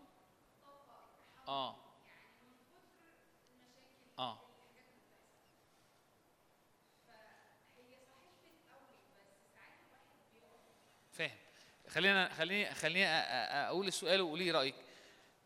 الرب بيسمح. هل الرب يسمح؟ لأن الحاجات حصلت يبقى الرب يسمح بيها، بس في نفس الوقت بيسمح والحاجة فوق الطاقة. لما تدرس في الكتاب احنا ساعات بنحاول نبني نفهم ايه اللي بيحصل في حياتنا، فنحاول نجيبه من الكتاب عشان نفهم ده حصل. اللي واضح من اول الكتاب ان في الرب وفي العدو، وانه مملكة النور ومملكة الظلمة في حالة صراع، وانه الصراع بينتهي فولي في مجيء الرب، وانه الرب لما انا عايز اجاوب على الايه دي من ان الرب لما كلم قايين وقال له خلي بالك في خطيه رابضه، وخلي بالك خلي بالك خلي بالك، عمل ايه قايين؟ عمل كمل. فممكن تسال السؤال ده على الايه دي، هو الرب سمح ان قايين كذا؟ فممكن بطريقه فلسفيه تقول لو كانش الرب سمح ما كانش قايين عارف يعمل كده، بس في الحقيقه من الحديث يبان ان مش هي الدنيا كده. الرب بيقول لقايين خلي بالك، ما تعملش كده، ما تعملش كده، مش هينفع كده، خلي بالك. قايين كمل، ولما قايين كمل حصلت امور صعبه، وبسبب الامور صعبه حصل دم جه يصرخ عايز قضاء، فقايين خد نتيجه اعماله. ويجي رساله العبرانيين يقول لك ان في جه يسوع بعد وقت طويل قوي عشان يفتدي نتائج اخطاء معينه، فدم الرب يتكلم او دم رش يتكلم افضل من دم هابيل. ففي رايي انه في امور بتحصل بس فلسفيا ممكن اقول ده سماح من الرب، لكن لما تدرس الكتاب تحس انه لا، الرب مش عايز ده يحصل، وان الرب يديك كتير مفاتيح عشان تنتصر على اللي حصل ده، وعشان يفتدي اللي حصل ده، وعشان في اللي جاي امور حصلت ما تحصلش. يعني مدت لما مسكوا يعقوب وقتلوه، بعد كده مسكوا بطرس عشان يقتلوه، كانت ممكن كيس تقول الرب سمح بيعقوب يبقى هيسمح ببطرس، او يبقى خلاص الكنيسه بقى صلت ووقفت. فحصل ايه؟ الشر اللي راح ناحيه يعقوب ما كملش ناحيه بطرس. فاللي عايز اقوله انه اولا لو انا تعبان بسبب ظروف او احداث اتقدم بثقه الى عرش النعمه، هناك بجد معونه، وهناك في قوه عشان اقدر اعبر ايا كان اللي انا بعدي فيه. 2، مفيش حاجه اسمها انه ما دام حصلت يبقى الرب سمح بيها، يبقى خلينا نكمل في العاصفه. العاصفه جت والتلاميذ كانوا في المركب، لكن يسوع جه ماشي وانتهر، والسفينه صارت في الحاله الناحيه الثانيه، وهناك حرروا شخص كان عليه ارواح شريره كتير قوي. نفهم القصه انه لا، في حاجه هي اللي خلت البحر يهيج، رغم الرب قال لهم روحوا الناحيه الثانيه وهم رايحين، ورغم ان الرب هو اللي قال لهم البحر هاج، يبقى الرب هو اللي جاب الهيجان؟ لا، يبقى الرب هو اللي سمح انه تهيج، مش كده؟ امال حاجه مضاده عشان كان انتهرها. يعني هو مش معقول هيسمح وبعد كده ينتهر ويسمح، يعني بعمل حاجه وعكسها. بص انا هسمح وانتهر، انا هبتدي هي مش كده. امال هي الدنيا عباره عن في امور بتهيج بسبب اخطاء الناس، بسبب اخطائي، بسبب امور شريره، بسبب سقوط العالم ساقط. لكن في الرب اللي لما بيقوم الرب يتبدد اعدائه. فانا كل ما بقف قدام الرب كل ما بتقوى روحي، كل ما بنتصر، وكل ما ببقى اقوى في مواجهه الامور. حاجه تانية فاكرين لما راح المجمع الست اللي كان بقالها كام سنه؟ 38 سنه ولا 18 سنه؟ كان بقالها قد ايه؟ 18. كان بقالها قد ايه في رايك؟ 18. ابنه ابراهيم هذه ربطها الشيطان 18 سنه، ويسوع عمل فكها. لو انت قريت المشهد ده في الاول، يسوع دخل قعد يقرا، واحده ست بقى لها 18 سنه عيانه، وبتروح وبتصلي، مفيش حاجه بتحصل، يبقى اكيد ربنا سمح بالمرض، وربنا عايز المرض، لان لو ما كانش عايزه كان شاله. دي كل اسبوع بتروح وعلى طول موجوده هناك ومفيش حاجه بتحصل. معلش انا اسف جدا، بس ممكن انا احتاج هدوء شويه، مش يعني معلش احتاج هدوء بس شويه، حاول نسكت الاولاد. بقالها سنين بتروح وما بتخفش، يبقى وهي بتروح هي ست مش وحشه، يبقى اكيد ربنا سمح. يسوع لما راح عمل ايه؟ خففها. لو وقفت القصه عند كده يبقى ربنا سمح السنين دي كلها، والنهارده قرر يخففها، وهو بقى هو الرب يمرض ويشفي، يحمل ويعمل عكسه خلاص. لكن لما هم جم هاجموه قال لهم ايه؟ ابنة ابراهيم هذه ربطها الشيطان 18 سنة. يا نهار ابيض، هو مش انت اللي رابطها؟ لا. طب دي ما فكتش كل السنين دي؟ اه. طب فكت النهارده عشان يسوع اللي هو المسيح، يسوع الممسوح كان فيه مسحه فكتها. فكتير حياتنا بنحتاج مسحه اعلى عشان نفوق حاجات تتفك، كتير محتاجين قوه اكتر عشان نخترق، كتير محتاجين امور من الرب عشان ننتهر الريح او الريح تسكت مجرد بوجودنا. فلما بتفسر بالمنطق تقول ايه؟ لا دي حاجه من الرب، ده كل اسبوع موجوده الست الجميله الطاهره دي، والمشاكل برضو موجوده، يبقى المشاكل منه هيمشيها وقت ما هو عايز كلما ازدادت. لا، لما يسوع المسيح وقف جه المسحه فكت اللي حاصل. والمسحه كتير في حياتنا لما المسحه بتزداد في امور بتحسب. فالسؤال بتاع السماح، هل الرب يسمح؟ لو فكرت في الفلسفه دام الرب قوي وحاجه حصلت يبقى هو بيسمح. لما تبص على الكتاب تلاقيه بيقول لك انه كأنه لا، كأنه في في في في طريقه معينه، في ديناميكيه الساعه ماشيه بيها، الدنيا ماشيه بيها، انه في قوتين وانه في كذا، وانه الرب يدينا مفاتيح عشان الامور كذا، وانه في نتائج للاخطاء وفي نتائج للسقوط وفي نتائج للارض. ولكن الرب المسيح جاء لكي ينقذ أعمال إبليس، عشان أمور كتيرة حاصلة تتفك، وأمور كتيرة عايزة تحصل ما تحصلش. خدت بالك الحتة دي؟ أمور كتيرة عايزة تحصل ما تحصلش، يجهد يبطل وينقذ أعمال إبليس. واحد ماشي وهو رايح عمل حادثه، اكيد انا عملت حادثه عشان لو كنت رحت بدري كان حصل لي مش عارف ايه.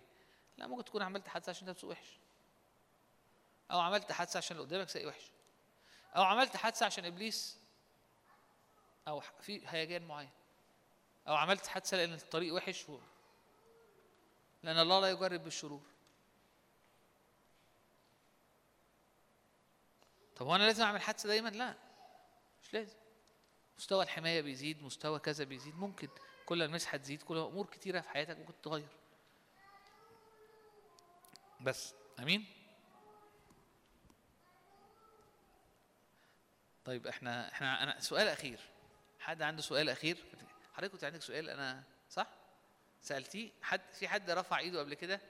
أنت صح؟ اتفضلي. أنا السؤال الأخير، سؤال الحلقة. نعم؟ اوكي، ده سؤال، ده اخر سؤال، المفروض يبقى بداية الاسئلة. عشان هذه الايات تتبع المؤمنين يخرجون الشياطين باسمي، يتكلمون بألسنة جديدة، ان شربوا شيئا مميتا فلا يضرهم، الايات المشهورة. السؤال هو فين ده؟ احنا مش عايشينه ليه؟ في مؤتمر اسمه مؤتمرات دكتور نادر، هديكي لستة اديتهولك. طب كان ايه السؤال المرة اللي فاتت؟ السماح الالهي. طب معلش ايمان، ممكن بس تكتبي مؤتمر عن السماح الالهي، كان في مؤتمر ولماذا الايات والعجائب واللي تتبع واللي لا تتبع. انا قصدي اقول لك انا ممكن ارد لك في 5 دقائق، بس ان احنا الحاجه دي مهمه قوي واحنا بنتكلم عليها كتير قوي وبندرسها بعمق. فانا عايز اديكي ايه؟ المراجع. وعد المره الجايه اجيب لك لسته، اوكي؟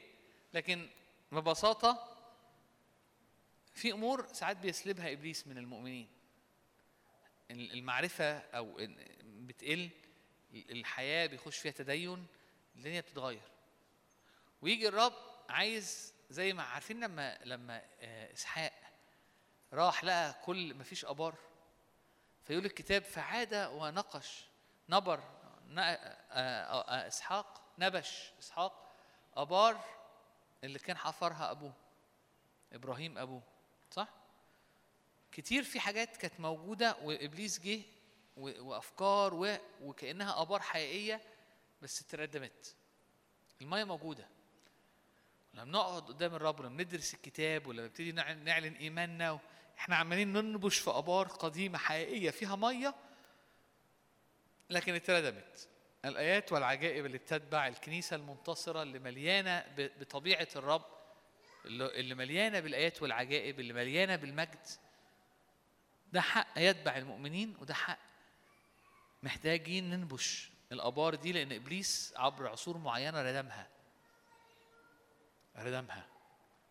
فإحنا بالإيمان، بالوقوف، بالدراسة، بالوعظات، بوقوفنا قدام الرب، باستخدامنا سلطاننا، بننبش الأبار. فبنرى مرة تانية الحاجات اللي كانت خلاص ابتدت تختفي نراها بترجع مرة تانية. وعشان كده احنا كنا بنعمل أيام الملكوت في مصر، قعدنا سنة نعمل أيام ملكوت أيام ملكوت أيام ملكوت، والناس تيجي وتجيب ناس العيانة عشان ترى آيات وعجائب، وإحنا بنرى آيات وعجائب بس بنصلي إن المستوى اللي بيحصل يزيد، مستوى الآيات والعجائب بيزيد، وهكذا. يمكن كنتوا جايين النهاردة متوقعين اجتماع بطريقة تانية، بصورة تانية. في ناس بتحب قوي الأشكال، يعني في ناس بتقدس شكل، خصوصا في الحاجات الروحية تقدس شكل الخلوة يبقى بطريقة معينة، شكل الاجتماع لازم يبقى بطريقة معينة، شكل التسبيح لازم يبقى بطريقة معينة. لو هو مش بالطريقة دي يبقى التسبيح ده إيه؟ في الأوت. لو الوعظة مش بالطريقة الفلانية يبقى الوعظة دي إيه؟ في الكلتش، في الباي باي. لو الرب مش كده، في رأيي الرب مش كده، الرب مش كده. فبالنسبة لي قعدتنا حوالين الكتاب أو إن إحنا نفتح أسئلة وإن إحنا نجاوب، ده نوع من أنواع الرب في الوسط، ده نوع من أنواع التعليم ونوع من أنواع الشركة اللي فيها مية. واليهود زمان كانوا كتير يعني سؤال وإجابة، يعني كان في طرق تعليم إنه يتسأل سؤال وإجابة وسؤال وإجابة، يعني في أوقات يبقى فيها وعظات، في أوقات يبقى فيها تعليم بباوربوينت، في أوقات تبقى الوعظة نبوية وحاجة عالية، وفي أوقات تبقى وعظة زي يسوع كده مع المرأة، من يشرب من هنا مش وأنت كذا الرب متنوع. في ساعات لو احنا عايزين شكل واحد بنبقى زي عارفين رغيف خبز مستوي من ناحية ومن ناحية التانية عجينة بايظة ما يتاكلش. وعشان كده أنا عندي دايما تصميم في اسكندرية إن أنا حافظ على التنوع اللي بحسه إنه من الرب لبنيان الجسد لعمل الرب. ليه بقول كده؟ عشان أشجعك وأشجعك إنك تبقى دايما مفتوح لأشكال مختلفة وللتنوع. طول ما هو من الرب فهو مفيد. أمين؟ طيب إحنا هنختم، ممكن نختم بصلاة وترنيمة. إحنا لازم إحنا وهنطير بعد كده أهو على القاهرة عدل. أنتوا جيتوا متأخرين قوي. إحنا وصلنا الساعة 6، ابتدينا الساعة 7:15، ولما ابتدينا كان في 5 تنفار بس. فإحنا عايزين نبتدي الساعة 6:15 6:30 عشان يبقى التسبيح طويل وتبقى الوعظة طويلة، في وقت نصلي بعد الاجتماع. فممكن تساعدونا إن المرة الجاية نيجي بدري ويبقى في وقت، فيبقى في صلاة بوضع اليد بعد الاجتماع كمان. أوكي؟ يا رب نباركك يا رب لأنك إله كل نعمة وإله كل تعزية يا رب وإله المجد يا رب، لأنه يا رب في مية يا رب عميقة جوانا، ولأنه من آمن بيك كما قال الكتاب تجري من بطنه أنهار ماء حي. يا رب نشكرك لأنك أنت معي يا رب، وأنا في أحلك الأوقات أنت معي أنت معي أنت معي. يسوع معاك في البيت، يسوع معاك في الشغل، يسوع معاك وانت في أوحش أوقاتك، وانت في أضعف حتة، وانت في الظلمة، وانت في النور، لأنه كتاب يقول المسيح فيكم فهو فيك في كل الأوقات، وهو معك في كل الأوقات، وهو ماكس فيك. وانت في بطن الحوت بسبب غلطاتك ففي حتة وحشة خالص، لكن لو صرخت للرب هيبتدي الرب يتراءى ليك ويتعامل معاك. وهنا بقول يتعامل معاك زي ما هو شايف، يتكلم معاك في اللي هو عايز يتكلم فيه معاك. بالنسبة لليونان كان هيوديها حتة مش عايز يروحها، بس غيره. يا رب نباركك لأنك أنت معي، هللويا، ولأنك أنت ولينا. بنشكرك يا رب، بنعظمك، بنفرح بيك، بنشرب مياه من ينابيع الخلاص، من النهر والأنهار اللي بتجري فينا. المسيح فينا رجاء المجد. ملك الملوك رب الأرباب، ليس مثلك، أنت العليون مرتفعون، ما أمجد اسمك. ملك الملوك رب الأرباب، ليس مثلك، أنت العليون مرتفعون، ما أمجد. ملك الملوك، ملك الملوك رب الأرباب، ليس مثلك، أنت العليون مرتفعون، ما أمجد اسمك. يا يهوى قوتي، يا يهوى ترنيمتي، يا يهوى قوتي، يا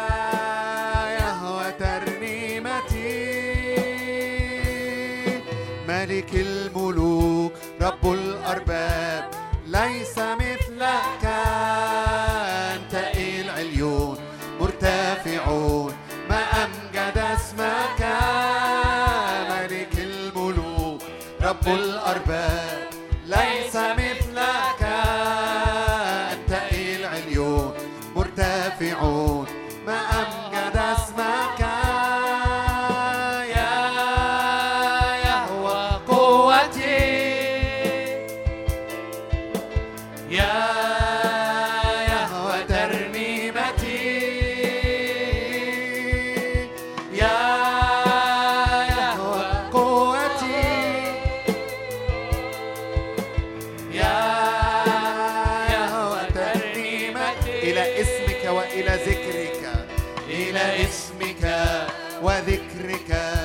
شهوة قلبي إلى اسمك وذكرك، شهوة نفسي إلى اسمك وذكرك، شهوة قلبي إلى اسمك وذكرك، شهوة نفسي. يا يهوى قوتي،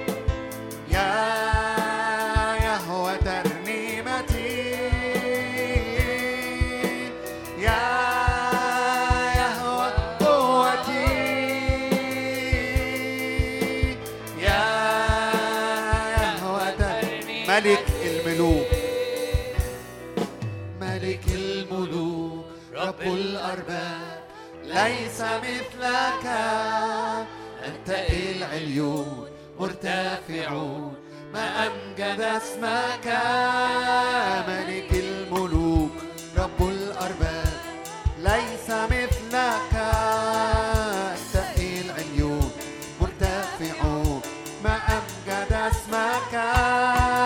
هو ذا الرب بقوة، يملك في وسطنا، يحكم بذراع مجد، نملك ميراثنا. هو ذا الرب بقوة، يملك في وسطنا، يحكم بذراع مجد، نملك ميراثنا. عراقيب تصير سهلا، مواجهات تصير مستقيمة، ويرى مجد الرب علينا. عراقيب تصير سهلا، مواجهات تصير مستقيمة، ويرى مجد الرب. هو ذا الرب بقوة، هو ذا الرب بقوة، يملك في وسطنا، يحكم بذراع مجد، نملك ميراث. هو ذا الرب، هو ذا الرب بقوة، يملك في وسطنا، يحكم بذراع مجد، نملك ميراثنا. عراقيب تصير سهلا، مواجهات تصير مستقيمة، ويرى مجد الرب علينا. عراقيب تصير سهلا، مواجهات تصير مستقيمة، ويرى مجد الرب علينا. يرى مجد الرب، ويرى مجد الرب. قبل ما نختم الاجتماع جوايا صلوة. فاكرين شادي لما كان بيحكي عن المطبخ والأكل؟ مد إيدك معايا كده قول يا رب أنا عاوز أتعلم آكل. الأكل بتاعي وبتاعك هو كلمة الرب. هي مش أكلة سوشي أو أكلة غريبة أو طاجين، مش أكلات غريبة. الأكل بتاعي وبتاعك هو كلمة الرب. كلمة الرب كتبها رجال الله مسوقين بالروح القدس، والروح القدس ساكن جوايا وجواك. كل مرة هتقعد قدام كلمة الرب وتقتر كلمة الرب، تقرأ وتردد وتشبع. الروح القدس يديك أمور جديدة. قل له يا روح الإعلان. إيماني إن الروح القدس روح الإعلان يجي ينسكب علينا الآن من أجل إعلانات في الكلمة، من أجل الشبع وارتواء، من أجل نور جديد يصير لنا، لأن الدفع إلينا أن نعرف وأن نفهم وأن نختبر.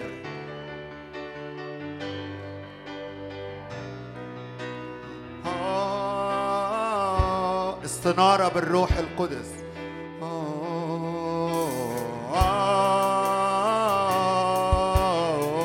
نور في الكلمة وإعلان جديد.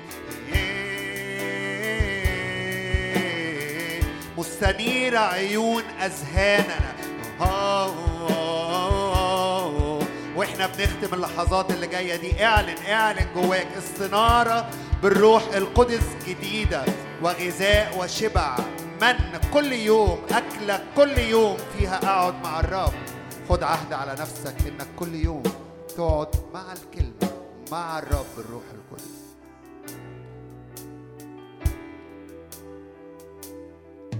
ملك الملوك رب الأرباب، ليس مثلك، أنت العليون مرتفعون، ما أمجد اسمك.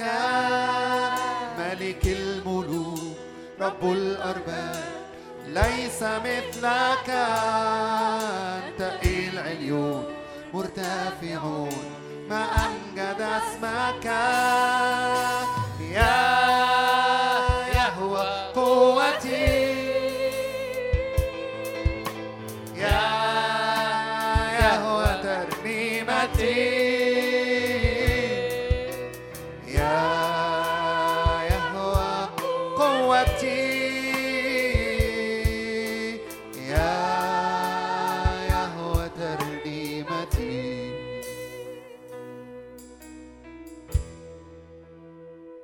احنا يعني بنبارككم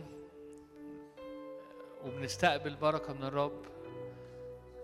روحوا في ملء البركة. ارفعوا ايديكم معايا، خلينا نصلي الصلاة دي. يا رب نشكرك عشان بركات على رأس الصديق،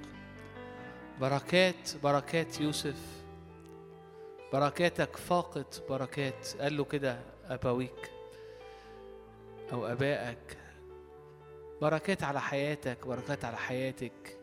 يمكن أكتر حاجة نقدر يا رب ناخدها هي إن إحنا يا رب نيجي قدامك يا رب، فنمتلئ يا رب من نعمك، نمتلئ من بركتك، نمتلئ من نعمة يا رب. بركة على يا رب على رأس كل حد فينا، بركة على رأسك وبركة على رأسك، بركة، نعمة نعمة نعمة نعمة نعمة، لأن الكتاب بيقول كده بركات على رأس الصديق، بركات على رأسك، نعمة على حياتك، نعمة على حياتك وعلى بيتك، نعمة على خروجك ودخولك، نعمة على على على على مجهودك وعلى شغلك، نعمة على علاقاتك وعلى علاقاتك، نعمة نعمة نعمة نعمة، بركة،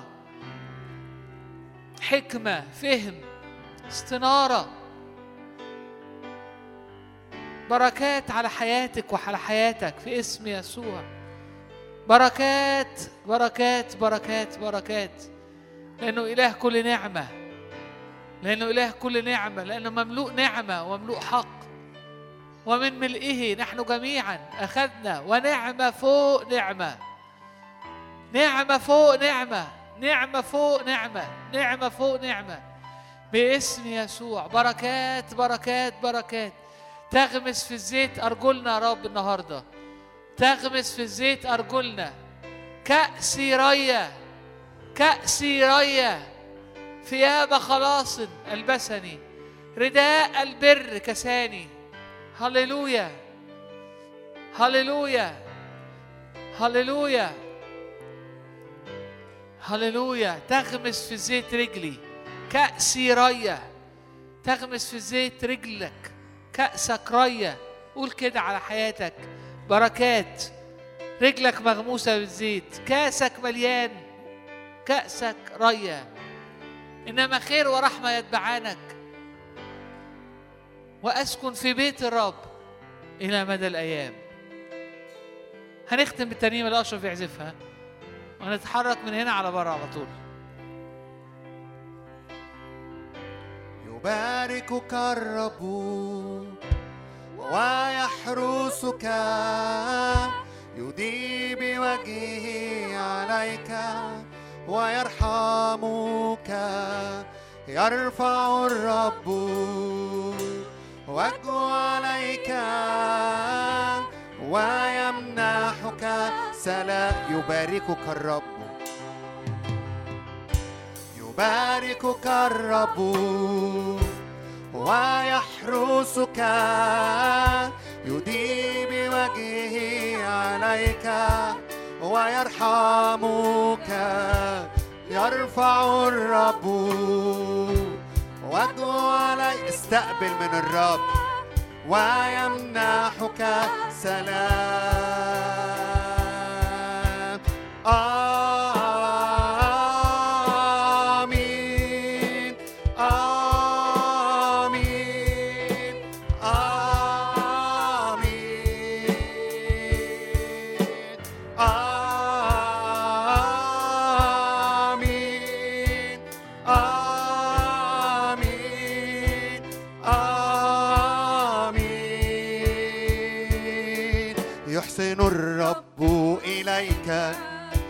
ألف من نسلك لبيتك وبنيك من جيل إلى جيل يحسن الرب إليك ولألف من نسلك لبيتك وبنيك من جيل إلى جيل ليسر حضور معك من خلف وقدامك يحاصرك بداخلك الرب معك الرب معك في الصباح والمساء في دخولك وخروجك وقت حزنك وقت فرحك الرب لك يحسن الرب إليك ولألف من نسلك لبيتك وبنيك من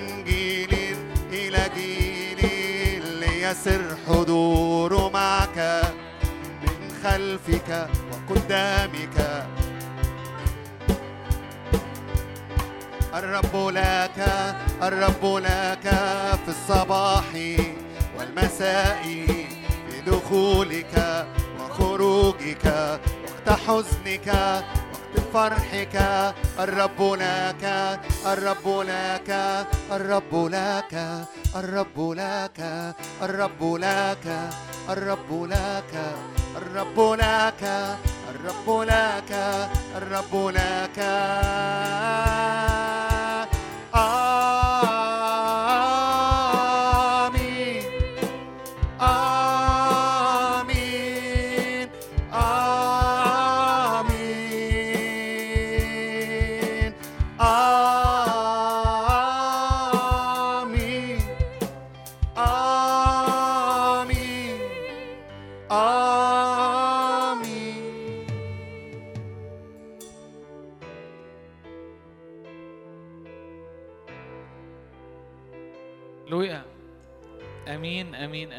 ربنا يوقظ لينا أذان للسمع كل صباح.